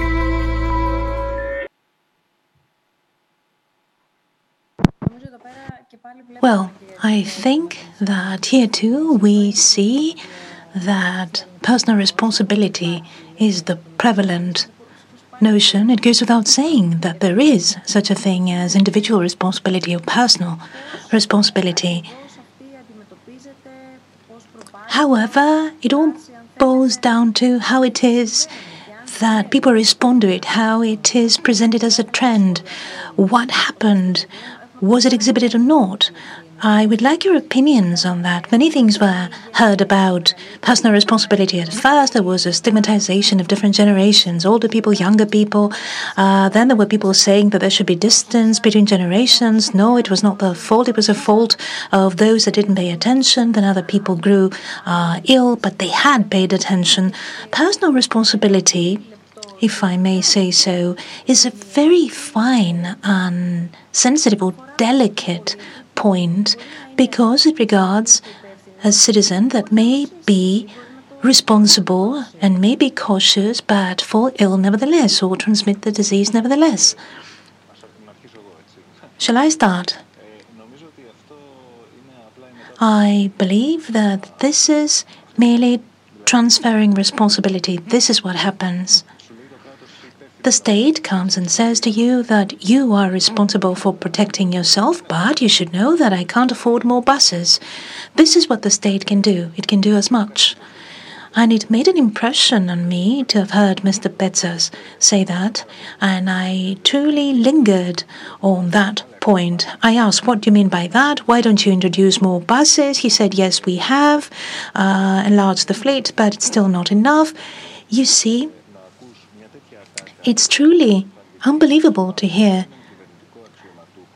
a government official saying something like this, thinking that if the problem had to do with banks, the problem would have been solved. Uh, I, I, I, don't understand this. I can't grasp it. It's beyond my grasp. In fact, we didn't ask them to bring in flying vehicles and commute people from one place to the next. You can't have people rub your personal responsibility on your face, saying that you are responsible for protecting yourself and protecting others, when they themselves are not doing much other than uh, running after young people in squares. And there are some uh, journalists in uh, different uh, news, for example, the 8 o'clock news, that act as if they were cops themselves. This, this is unprecedented, it's unheard of. How is it that you can be a journalist and be the uppermost defender of uh, the measures of, uh, for order, rather? And when the discussion reaches the point of tourism, all of a sudden, the same thing plays no role whatsoever. You heard Mr. Hardalias. He was adamant on saying that we can't blame it on tourism.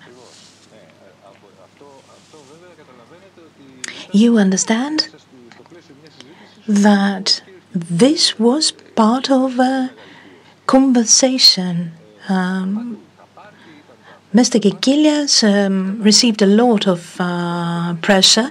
They blamed it all on the parties, etc. Everything is to blame but tourism. It goes without saying that we want tourism to reopen. There are people who live off tourism, uh, people that are in uh, restaurants. But if tourism was to open, it should open, reopen in a serious way. We, we couldn't allow people uh, to come and visit Greece without a negative test something like a free for all. Okay, uh, you can come with the sampling control 306,000 uh, checks for almost 3 million people, and everything is uh, based on an algorithm. I'm not an enemy of technology. I'm very fond of it and I use it. But if you want your country to remain relatively safe, you can't do this on the basis of uh, sampling tests. And here we need to examine infectious diseases experts. Uh, what about the committee of these experts? The task and the mandate is to make proposals. That is, they need to say that I believe that we should do this, that, and the other uh, for this to happen as you, as you wanted Greek government. When the Greek government says I can't afford it, then the experts of the consultative committee have two choices. Two choices they have. They can either leave on the spot and slam the door behind them, or adjust the solution that they have uh, to make it fit what the government can afford. If the government says, for example, that I can afford to make 1,000 tests, then it is up to the, the experts to work out who to do the tests to. Now that you talked about the experts, this was a question that I had while watching the film. I'll ask you now on air, Yorgos, uh, if you want, you can answer. Mr. Tsiodras is the infectious diseases expert that was identified with this story. Uh, we were um, riveting on our seat. Uh, our seats at six o'clock to hear the expert talk about something unknown. Why didn't you include Mr. Tsiodras? Answer. Mr. Tsiodras refused to speak, and no matter how persistent we were, he would never answer. When he was approached by people common acquaintances uh, of mine. He said, I, have been overexposed. I don't want to, to take part in it anymore because they've been writing things about my children. I want to keep my family out of it. And this kind of stuff, he said. Well, it made an impression on us because an entire nation was identified. Uh, or rather identified the situation with him. And other governments, not only the Greek government, other governments had a leading expert explain to people, inform people, communicate with people on a daily basis. That is, communicate with entire nations or nationals that were living abroad a certain country. This is not a Greek model. Um, there was a short in uh, haberdashers, and we saw that.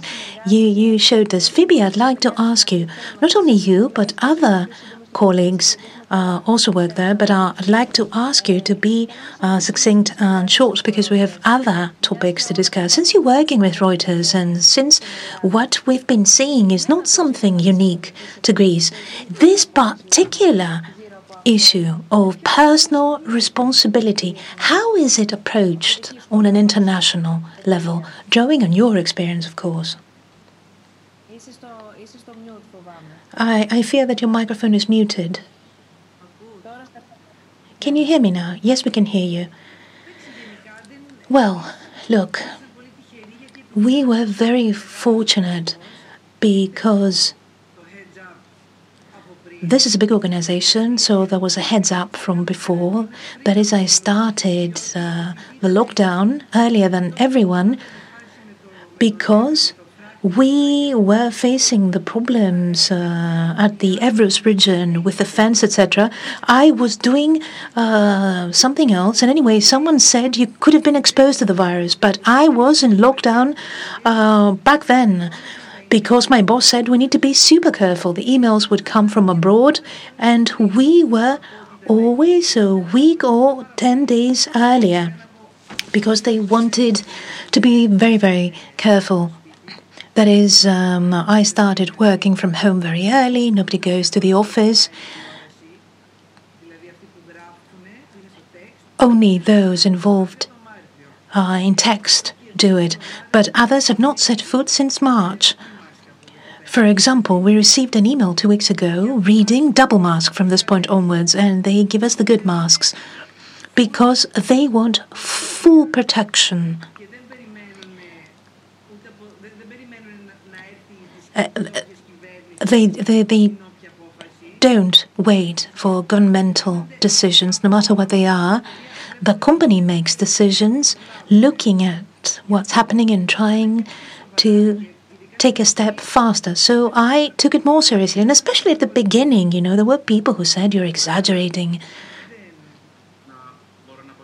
If I may say something on that. I don't know, can you hear me? Yes, Yorgos, of course, we can hear you. I'm a freelancer photographer and I work with different networks. I, I work uh, with uh, Reuters. I've been working uh, with them on occasion permanently, and it is to their credit that it's the only agency, the only partner that had uh, training for me uh, for better or for worse, Kolesidis went later, Nikos Koulos went later, but you know, for better or for worse, there were few of us that gave uh, the first shorts and the first photographs from inside the hospital and made them available to the Greek market. Before I would enter, Reuters had me attend to different seminars. So this was special training. I'm saying this uh, on the opportunity of a question that I got a glimpse of that is ha- uh, about journalists visiting ICU units. Many of us uh, receive training every two years, that is, for natural disasters, for other um, emergencies. But this year, we followed special seminars regarding how it is that we could safely enter and exit places with a high viral load. And I have uh, to give them credit for that because Reuters pays great attention to the partners irrespective of uh, the line proposed by every state for the remainder of the population. I don't know whether I've uh, made my point understood. This was uh, the only agency out of the many ones that I, I work for that truly took the trouble to pay this much attention to the partners. Something else. There are some points that I have a different view of compared to the view of uh. So I wouldn't say that I disagree. Excuse me for a moment, says the speaker. Um, I went blank. I lost my train of thought.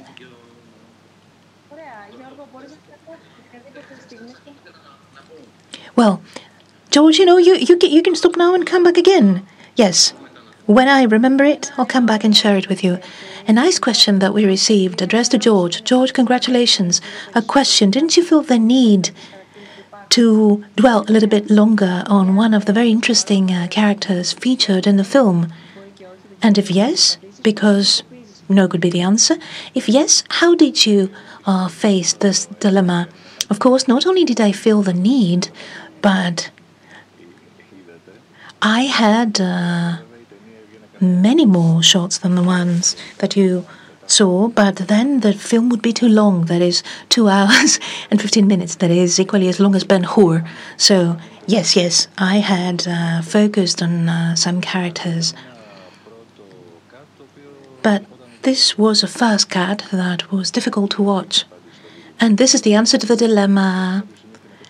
From a certain point onwards, the film speaks to you. It speaks for itself. And no matter how much it hurts, you need to cut things out because you've made things, you're fond of them, you like them, and you need to remove them, to delete them, so that it, the film uh, uh, can maintain its pace, its uh, fervor, so the film speaks to you. This is my view. This is how I see it. Well, I want to say that you have prepared yet another extract. If it's all right uh, by you, let's not show it, but let's touch upon it because we've had a longer discussion than expected. We have very few minutes uh, at our disposal in order to dedicate it to some questions. A big issue that concerned us, and I would like all of you to say something on that, is the the relationship of uh, the political space, uh, there is a government and uh, servers of information, the renowned Petsas uh, list. What happened to the message that the government wanted to send to citizens so that they could be informed and follow uh, particular steps? In the film, too, we saw that there was discontent expressed by some media that did not receive this um, assistance, uh, that is the support, some media that received less money. The question is the following Should we be discussing about media that get more or less, or media that get or do not get money when the businessman is not done the same favor. You don't ask them if they want to close their restaurants. You, you close them and that's it. When uh, the beds in uh, public hospitals are occupied, do you ask private hospitals uh, to chip in or do you make them do it? Um, double measures, uh, that is. Was this annoying uh, to you to the same extent? This story uh, concerned and concerned in a negative way public opinion. How about you? I am eager to listen to you express your personal opinions. George, we start with you and then we'll give the floor to all the rest. Not only did it annoy the public opinion, but it has concerned it a lot and it has become a slogan.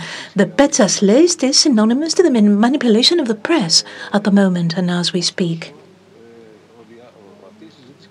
However, this discussion, unfortunately, uh, starts from uh, a rotten uh, background, utterly rotten. The fact that the press in Greece needs state aid uh, to begin with is wrong in its own right. It is. Yes, but the state comes, and let me say something here. Uh, the, the state says that I will not exploit the businessman. I'll come and pay uh, the pay you for the time that you will dedicate to me so that you can uh, live by what I give you. The government used this argument. I, I want to pay you so that you can pay 500 times a day, for example, or as long as you can pay, uh, play the, this message. However, this is not something that came out of the blue. That is, the, pre- the press has been uh, facing a crisis many years now. There were constant pleas on the part of the press and newspapers for a state aid. Um, long ago, there was an effort, as far as I remember, to give uh, some money in November. That is uh, November 2019, before the pandemic. That is to give some money to some media in order to keep them afloat. However, the way in which it was endeavored stirred great reaction, and the pandemic brought about what you said precisely the very nice opportunity to give this money, and they started giving this money in a way that all of us have realized, unfortunately, followed a political party incentive, a political uh, criterion, a partisan criterion in order to favor some media over some other ones. This this is not a nice thing to happen. To have public money, for example, channeled to non-existent uh, websites, blogs, etc.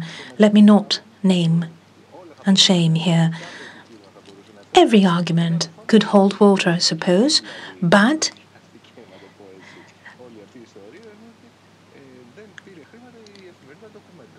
the Documento newspaper did not receive this money and it uh, revealed uh, the extent of the problem and it employs 100 people. Yes, some other newspapers were given money and did not accept it. Yes, they did not because some of them did not need it.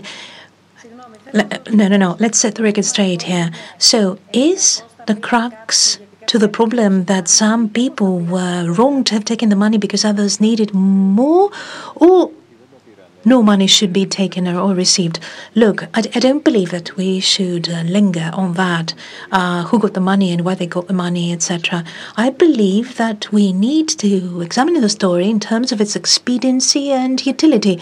Why was this money given? To render some people favoring the government more willing to serve. I think that we're onto this, and it has contributed, unfortunately, to this uh, uh, lack of pluralism that we talked about before. Now, some people got more, some people got less, etc., these are petty details to the story. I suppose we can discuss it uh, extensively. No, I'm talking about the two extremes the ones that got the money, the ones that got it and returned it, and whether the discussion should be focused on why some got more, some got less, why some people were not offered any money at all. Or should we have a black and white discussion, that is, whether money should or should not be given? Well, in my opinion, it shouldn't be done. On the other hand, you know, there are media that looked on the support as manna from the sky, godly sent. A colleague of mine was working in managerial position, and I remember back, then he said we're waiting for the helicopter with the money. He... Okay, let's start with uh, the rest of the participants. Uh, Phoebe, Mariana, you raise your hand first. Mariana, you're on mute.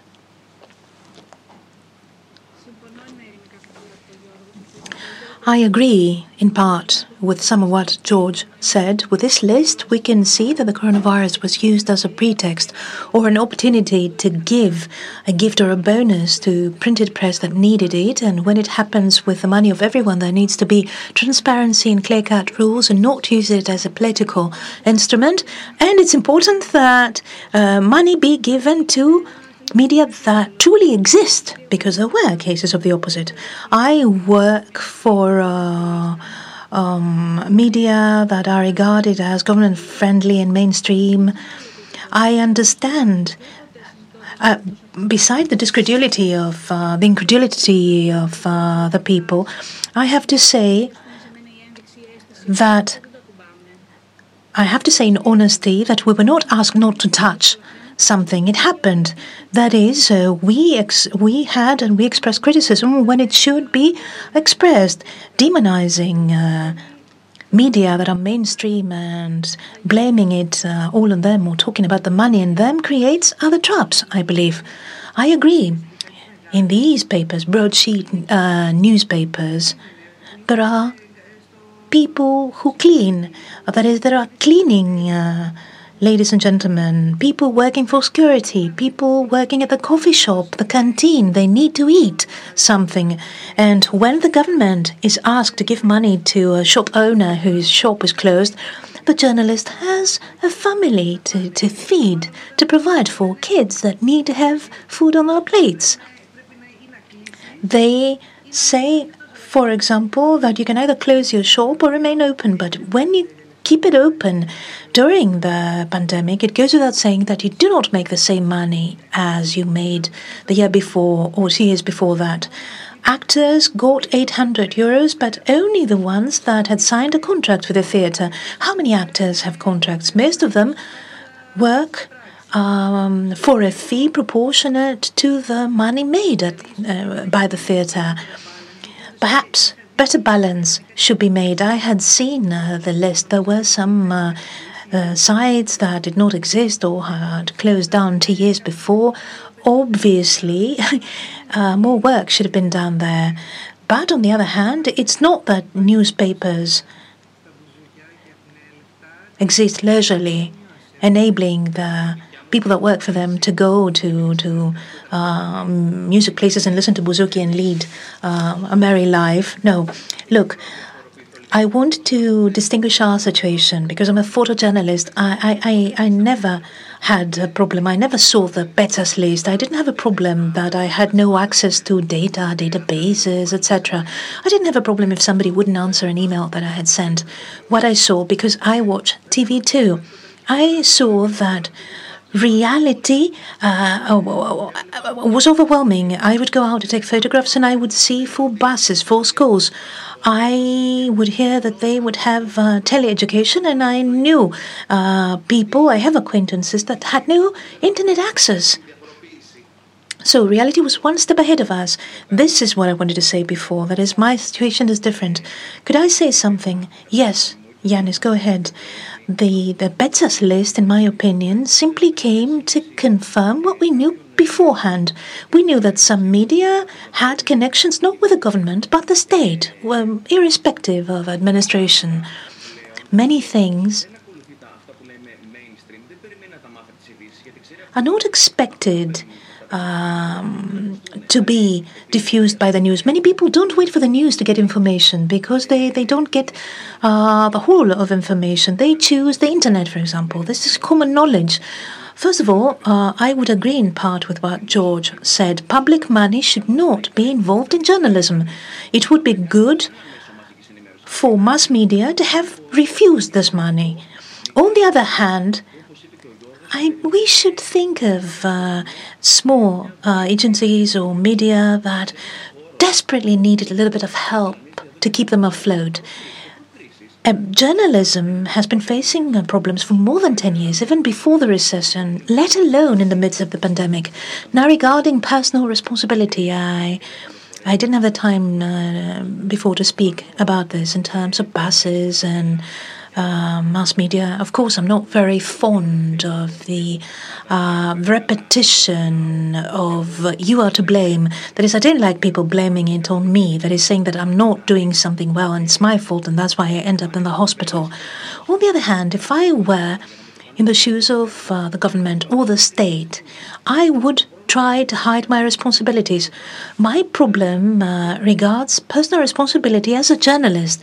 It bores me to hear journalists go out in the square and ask kids why it is that they're sitting there. Because this is this is what I dig. This is what I like. I'm sick of uh, watching uh, people on TV channels having reporters barge into restaurants asking why are you not wearing your mask? This is not the job of a journalist. The job of a journalist is to exert pressure on the government the line minister the powers that be to ask, to keep on asking, why don't we have more buses? Expecting them to admit that we don't have more buses. What can we do? We're very sorry. What can I say? If I were part of the state mechanism and if I knew that my economy would allow me to afford 20 buses and 20 drivers and I can't afford more, I would like the journalist to keep on uh, asking the person responsible to say, this is it, this is what we have, we can't afford more. I don't like people um, transferring responsibility to me, but my personal responsibility as a journalist would demand that I exert pressure on uh, those in power until the moment they fully admit their mistakes. There's nothing wrong with that. If uh, you have finished, Yanis, Mariana, you wanted to say something? Where are you going? We haven't finished yet. I, I had the window open I was trying to realize why it is that it's so chilly in here. That's why I stood up to begin with. Look, uh, regarding personal responsibility, I believe that it is very much connected to the trust we placed in the decisions made, the double messages that we saw in Parnitha, Ikaria, etc., and the fatigue, the inevitable fatigue after such a long time. All of us have grown tired of this. That about covers it for me. Yanis,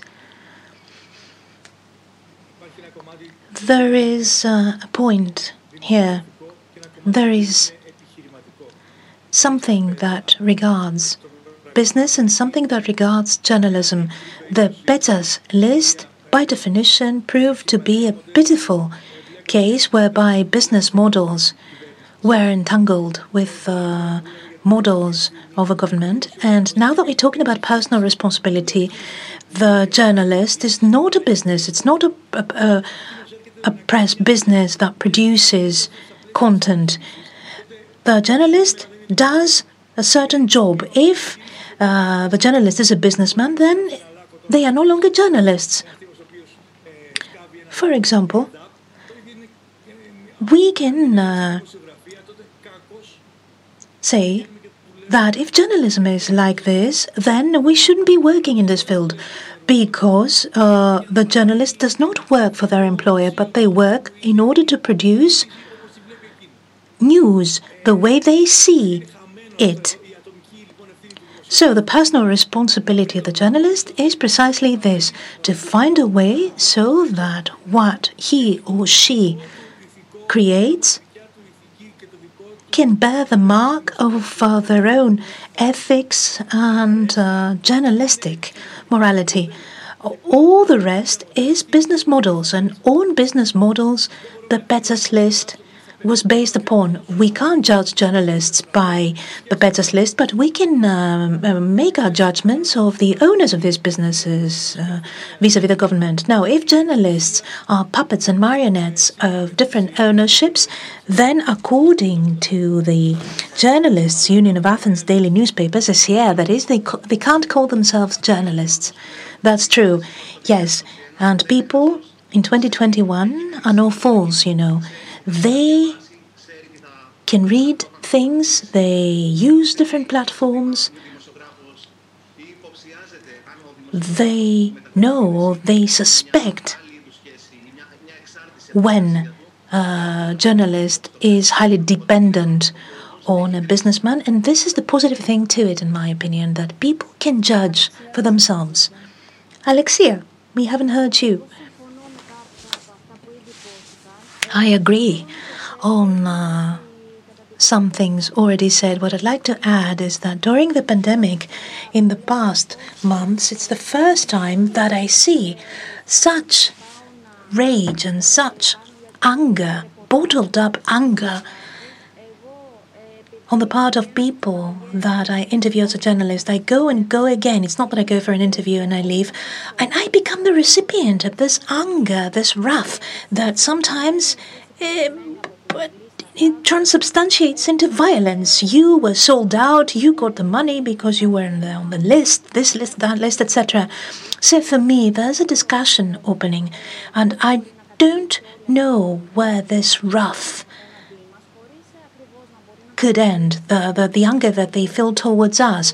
They can't distinguish between businessmen and women and journalists, and they have an erroneous perception because sometimes a newspaper is um, related to feature articles or uh, certain columns and not facts. We get out on the streets, on the pavements, and we uh, cover stories and we become the recipients of this wrath and indignation and sometimes uh, risk highly. And I have no answer to that, apart that there should be more transparency and perhaps a medium should not be connected with opinion articles written by somebody who may not necessarily be um, a journalist but writes in a newspaper. For example, one goes out and covers a story that needs to be out in the air in one hour. Perhaps uh, in the dash and haste to get it ready and get it on the air, they may make mistakes. You can't compare these people to someone else with long term projects. People couldn't care less about it. People want to vent their indignation, and it's shocking, in my opinion, to get out and say things that are valid because I was there, I saw this, I have recorded it and have people not believe it. Shocking, in my opinion. And it truly raises questions about the future of journalism and how this could evolve and what would be the future in our profession.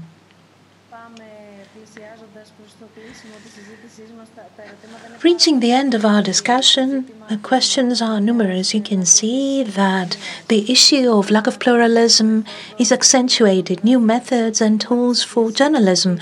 The topic of the church, uh, we talked about it. The, the topic of those refusing to wear a mask, we talked about it. What is there ahead of us on the day to come? Are we better informed? Are we better prepared? Even in a certain field. Yorgos, I'm asking you, whoever wishes to say something closing, feel free. And I'm asking you because the market is new indeed. It's fresh. Uh, we followed things last year on the first anniversary of iMEdD. If only we had known that one year after that, we would find ourselves in this environment discussing what's next because there are things to happen, to be continued. Yes, precisely this. To be continued. Well, yes, indeed. Uh, and I met last year, uh, one year ago, that is, uh, there was the avant premiere of uh, Agora, a few months uh, before it got out in the movies. What will happen from this point onwards? Yes. And this is what concerns me. Decoding all these lessons that the pandemic has highlighted in order to build a better tomorrow.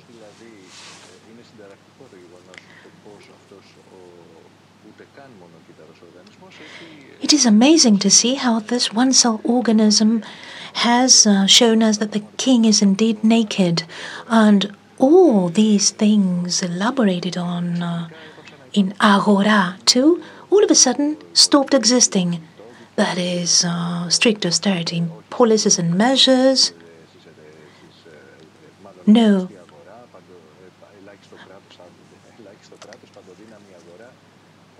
minimum presence of the state, omnipotence of the market, all these things are now questioned openly.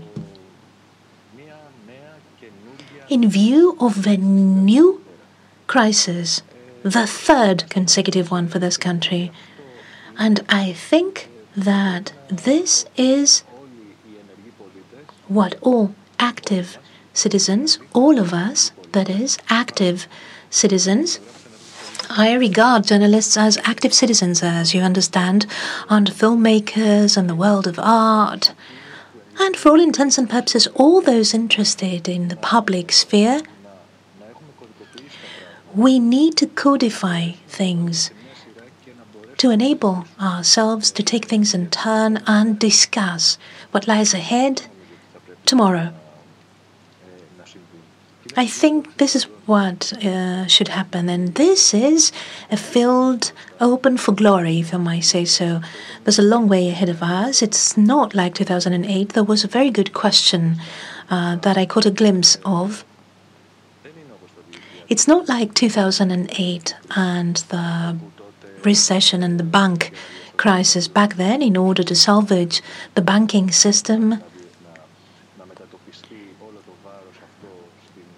This whole burden should be shouldered by the masses so that we were left alone to foot the bill because this is what happened back then. Now things are different because the sums given globally, that is, have nothing whatsoever to do with uh, the sums paid in the year 2008. It made a great impression on me that on the 3rd of April of 22, I read in the Financial Times the editorial. You know that the Financial Times um, is um, printed press uh, addressing market people, high net worth individuals. There is uh, there how to spend it uh, annex with mansions, yachts, the works. And it made a great impression on me that the editorial at that moment of global lockdown read precisely this The virus makes obvious the weaknesses of the social contract. It made a huge impression on me and it was reproduced at the speed of light. The Financial Times would say that. It was not um, a news agency other than something that is uh, tantamount to the market. There is something that is globally here dancing before our eyes, and we need to take part in this dance. We saw many things, and I believe that we'll see many more in the future. I believe, and I said it before, that we should, under no circumstances, go back to policies that existed before the pandemic. We need to defend the constitutionally safeguarded rights for which blood was shed in the past, and we need to move forward as a society. This is what uh, we need to do. That about covers it. At the same time, I am looking at the questions that we've received. There are many of them regarding the quality of information and um, I'm talking about pluralism. There was a question regarding tele working, distance working, and whether the film should focus on that. Let me repeat, and let's hear you repeat it, closing, uh, Yorgos. This film was created in the midst of the pandemic. Uh, there are different waves at work. One, two, three. We are going through the third one. Now, knowing more things, we can divide it in subcategories. So, this pandemic is a huge wave, and this film uh, was created by you and uh, iMEdD at a parallel time, and it's being presented at a parallel time. Is it correct? Yes, it is. It is indeed created in the midst of uh, this problem and presented at the same time. And it's a box that uh, comprises these uh, 11 12 months.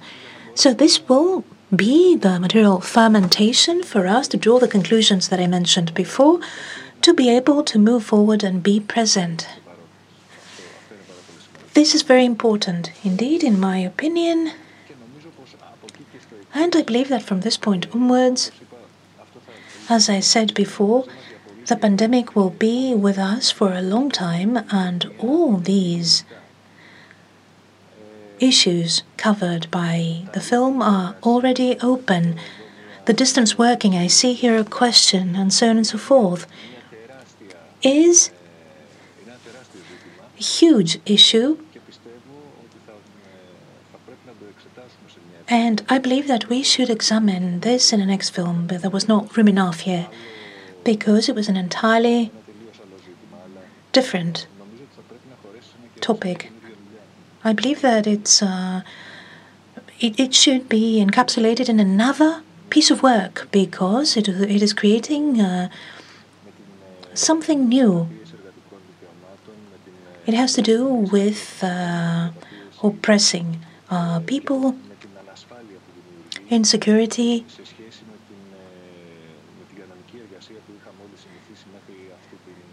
uncertainty, contrary to the certainty and security of employment up until recently. Excuse me, if I may make a last comment.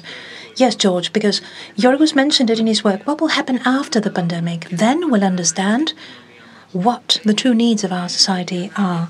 Do we need priests, doctors, students, policemen and women. In effect, my question is precisely what Yorgos Moutafis shared with us already. Your concerns for the day to come. Kostas?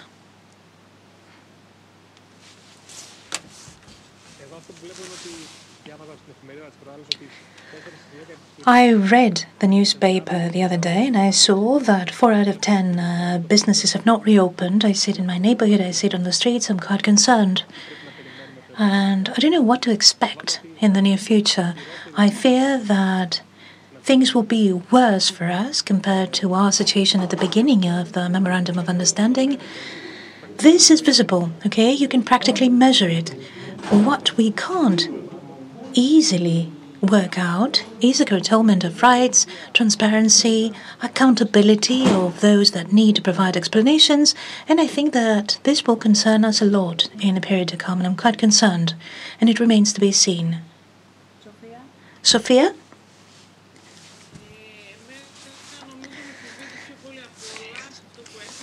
What I fear the most is fear itself.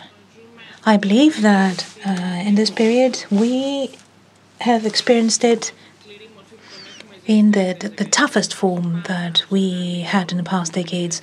It always existed as a tool.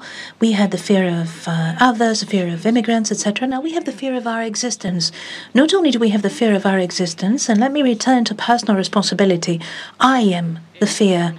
I will cause something bad to myself or I may cause something bad to others. This as an instrument has huge strength with uh, scary repercussions that remain to be seen. That is personal responsibility, uh, banning uh, gatherings, etc. This may be the beginning of everything, but this is what I fear the most. That we are experiencing fear perhaps in the strongest form that we've seen up to now and since the past decades with this single cell organism. Alexia? Alexia?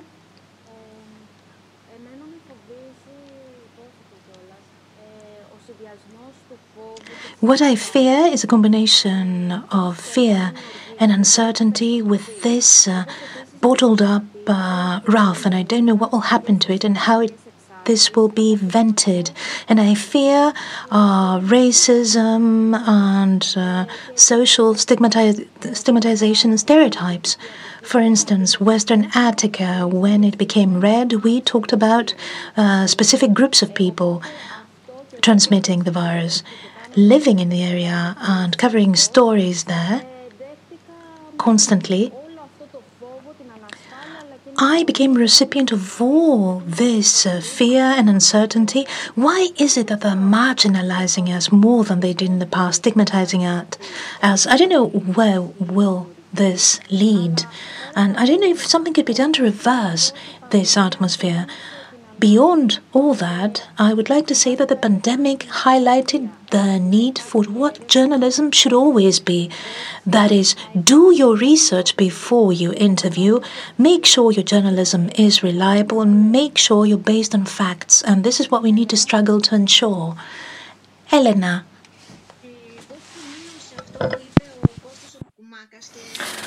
Allow me to dwell on what Kostas Koukoumaka said. I share his concern on the day after. I don't want to talk about fear. However, the lessons of the pandemic, even though it is still early because the pandemic is still evolving, the lessons are there. We cannot analyze them fully now. Um, going back to Yorgos's documentary, um, it is important to stress the message uh, of the drug addict. We should not um, look away. When the pandemic is still evolving, it is not easy to record everything. The pandemic, all pandemics come to an end. I think that um, a result should be an empowerment of journalists, a strengthening of the role of journalists. And as you said in your introduction, it is our duty to be present. And as Stratis said, journalism is being led to a restart phase, a new order, a new content. Our society and we as journalists will have to decode the lessons of the pandemic. As Yorgos Avgeropoulos said, we have to decode the lessons and prepare a better tomorrow, a better future for journalism and for our society at large. Yannis?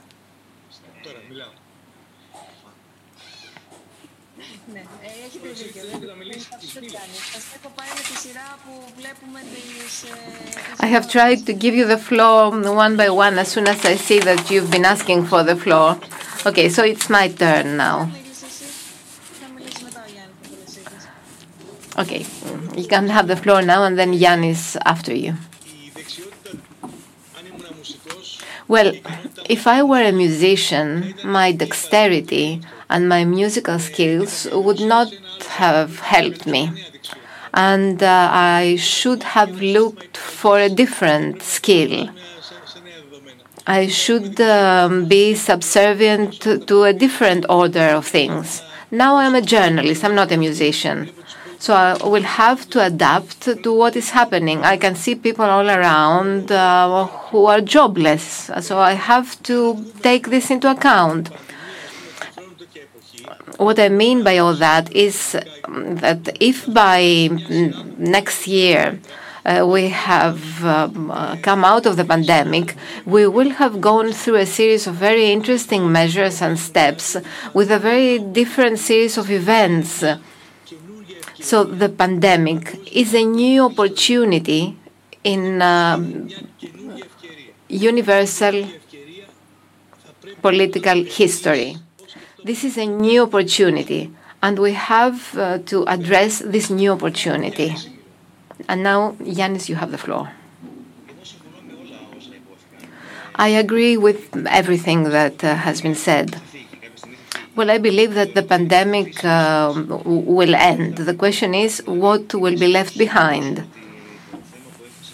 I am um, almost certain that the question of Yorgos Avgeropoulos about working from home and flexible work, uh, this is something that will stay.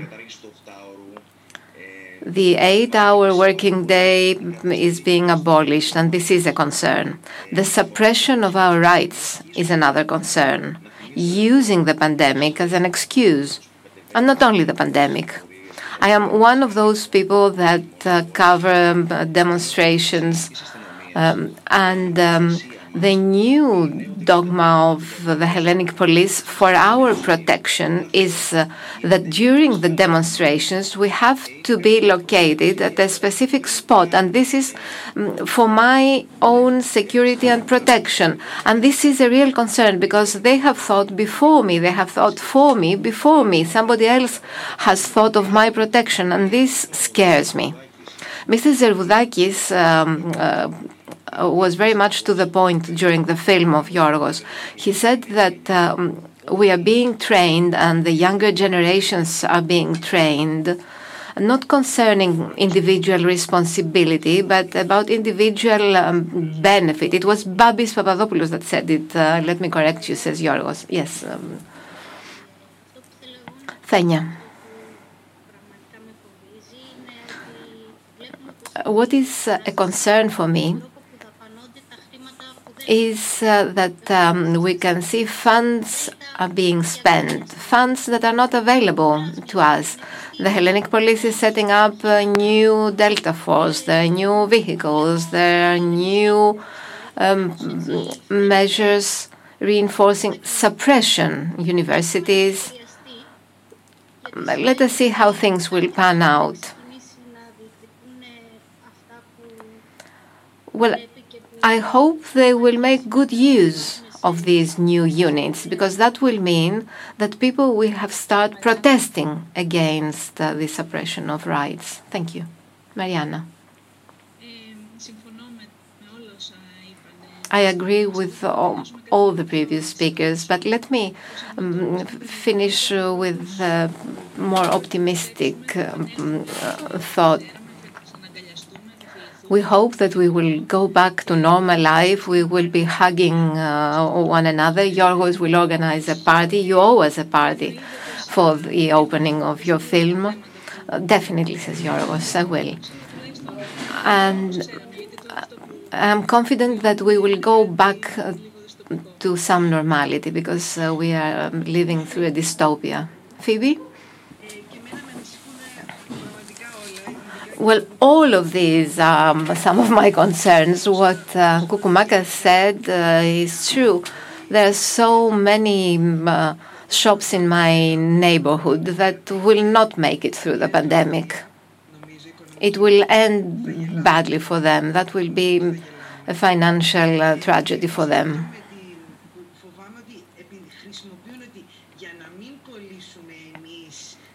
The argument used is that in order to avoid infection, we should social distance. So we're not going places uh, because uh, we will be um, transmitting the virus or we will uh, pay a fine. As a journalist, I am super privileged because I can be out and about 24 hours a day. But other people uh, have to stay at home. They have to be on lockdown. And of course, uh, they uh, are angry when the government goes to an island, to Evdilos. I, I come from Ikaria, from the island where the Prime Minister went, and I can understand the anger of the citizens about what you said um, on demonstrations, we know that uh, the police always tell us uh, that uh, we should be on this side and not on the other side. But they will do it when you're alone. But when there are 10 cameramen, they will back off because they know that um, there are a lot of cameramen that are asking for their rights. And this is why we should act united. We should be united, especially when uh, we are right, when we have the right to do what we are asking for. The police will not oblige us to stay put when the demonstration has moved somewhere else. I believe that if we are united, we will uh, manage uh, to maintain certain freedoms, even before the end of the pandemic. Thank you very much. I would like to thank you all for your participation in this discussion. We could be discussing for hours and for days the discussion um, was going um, to last an hour and a half, and now we have um, gone far beyond two hours. Yorgos, so we are receiving a lot of questions. People are asking where can they watch or where they can watch your film again. Today we had the avant-première of your film. The film was Parontes. Um, and this um, projection was part of the opening of the iMEdD organization documentary productions. And this film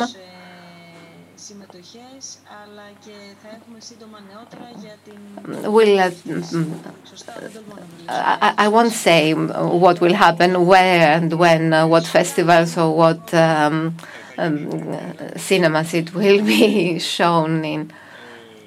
Yes, the opening uh, will uh, take place as Yorgos Avgeropoulos. It is a bit um, weird when uh, we organize an avant-première um, over the web. When you have people in the cinema, uh, you can hear them laughing during the film, or you can hear people being angry. So we are used to having the reactions of uh, the viewers when they watch our film. However, let us wait uh, for the next steps of this film. Thank you very much. Thank you, everybody. So you will um, hear about Parontes, about the film of Yorgos Avgeropoulos and about its next steps. And we have come to the end of today's discussion. Today's discussion uh, was Reflect, and then we have two more days with Reform and Restart. You can see the agenda for the following two days. There are a lot of workshops, a lot of uh, uh, flash sessions, panels with eminent analysts and journalists from Greece and abroad. The third day of this forum is Restart, with a lot of very interesting topics on slow journalism the so-called slow journalism is not slow at all, but journalists need time in order to investigate and do the research. They have to find the data, they have to present the data, and um, especially when uh, we have very serious issues as the pandemic that we are discussing today. A platform has been created for this three day forum, and most of you are watching um, the dialogues of the Stavros Niarchos Foundation from this platform. It is uh, forum.imedd.org. You can register on this platform and you can um, attend uh, some or all of the sessions. Thank you very much and have a good evening. Goodbye.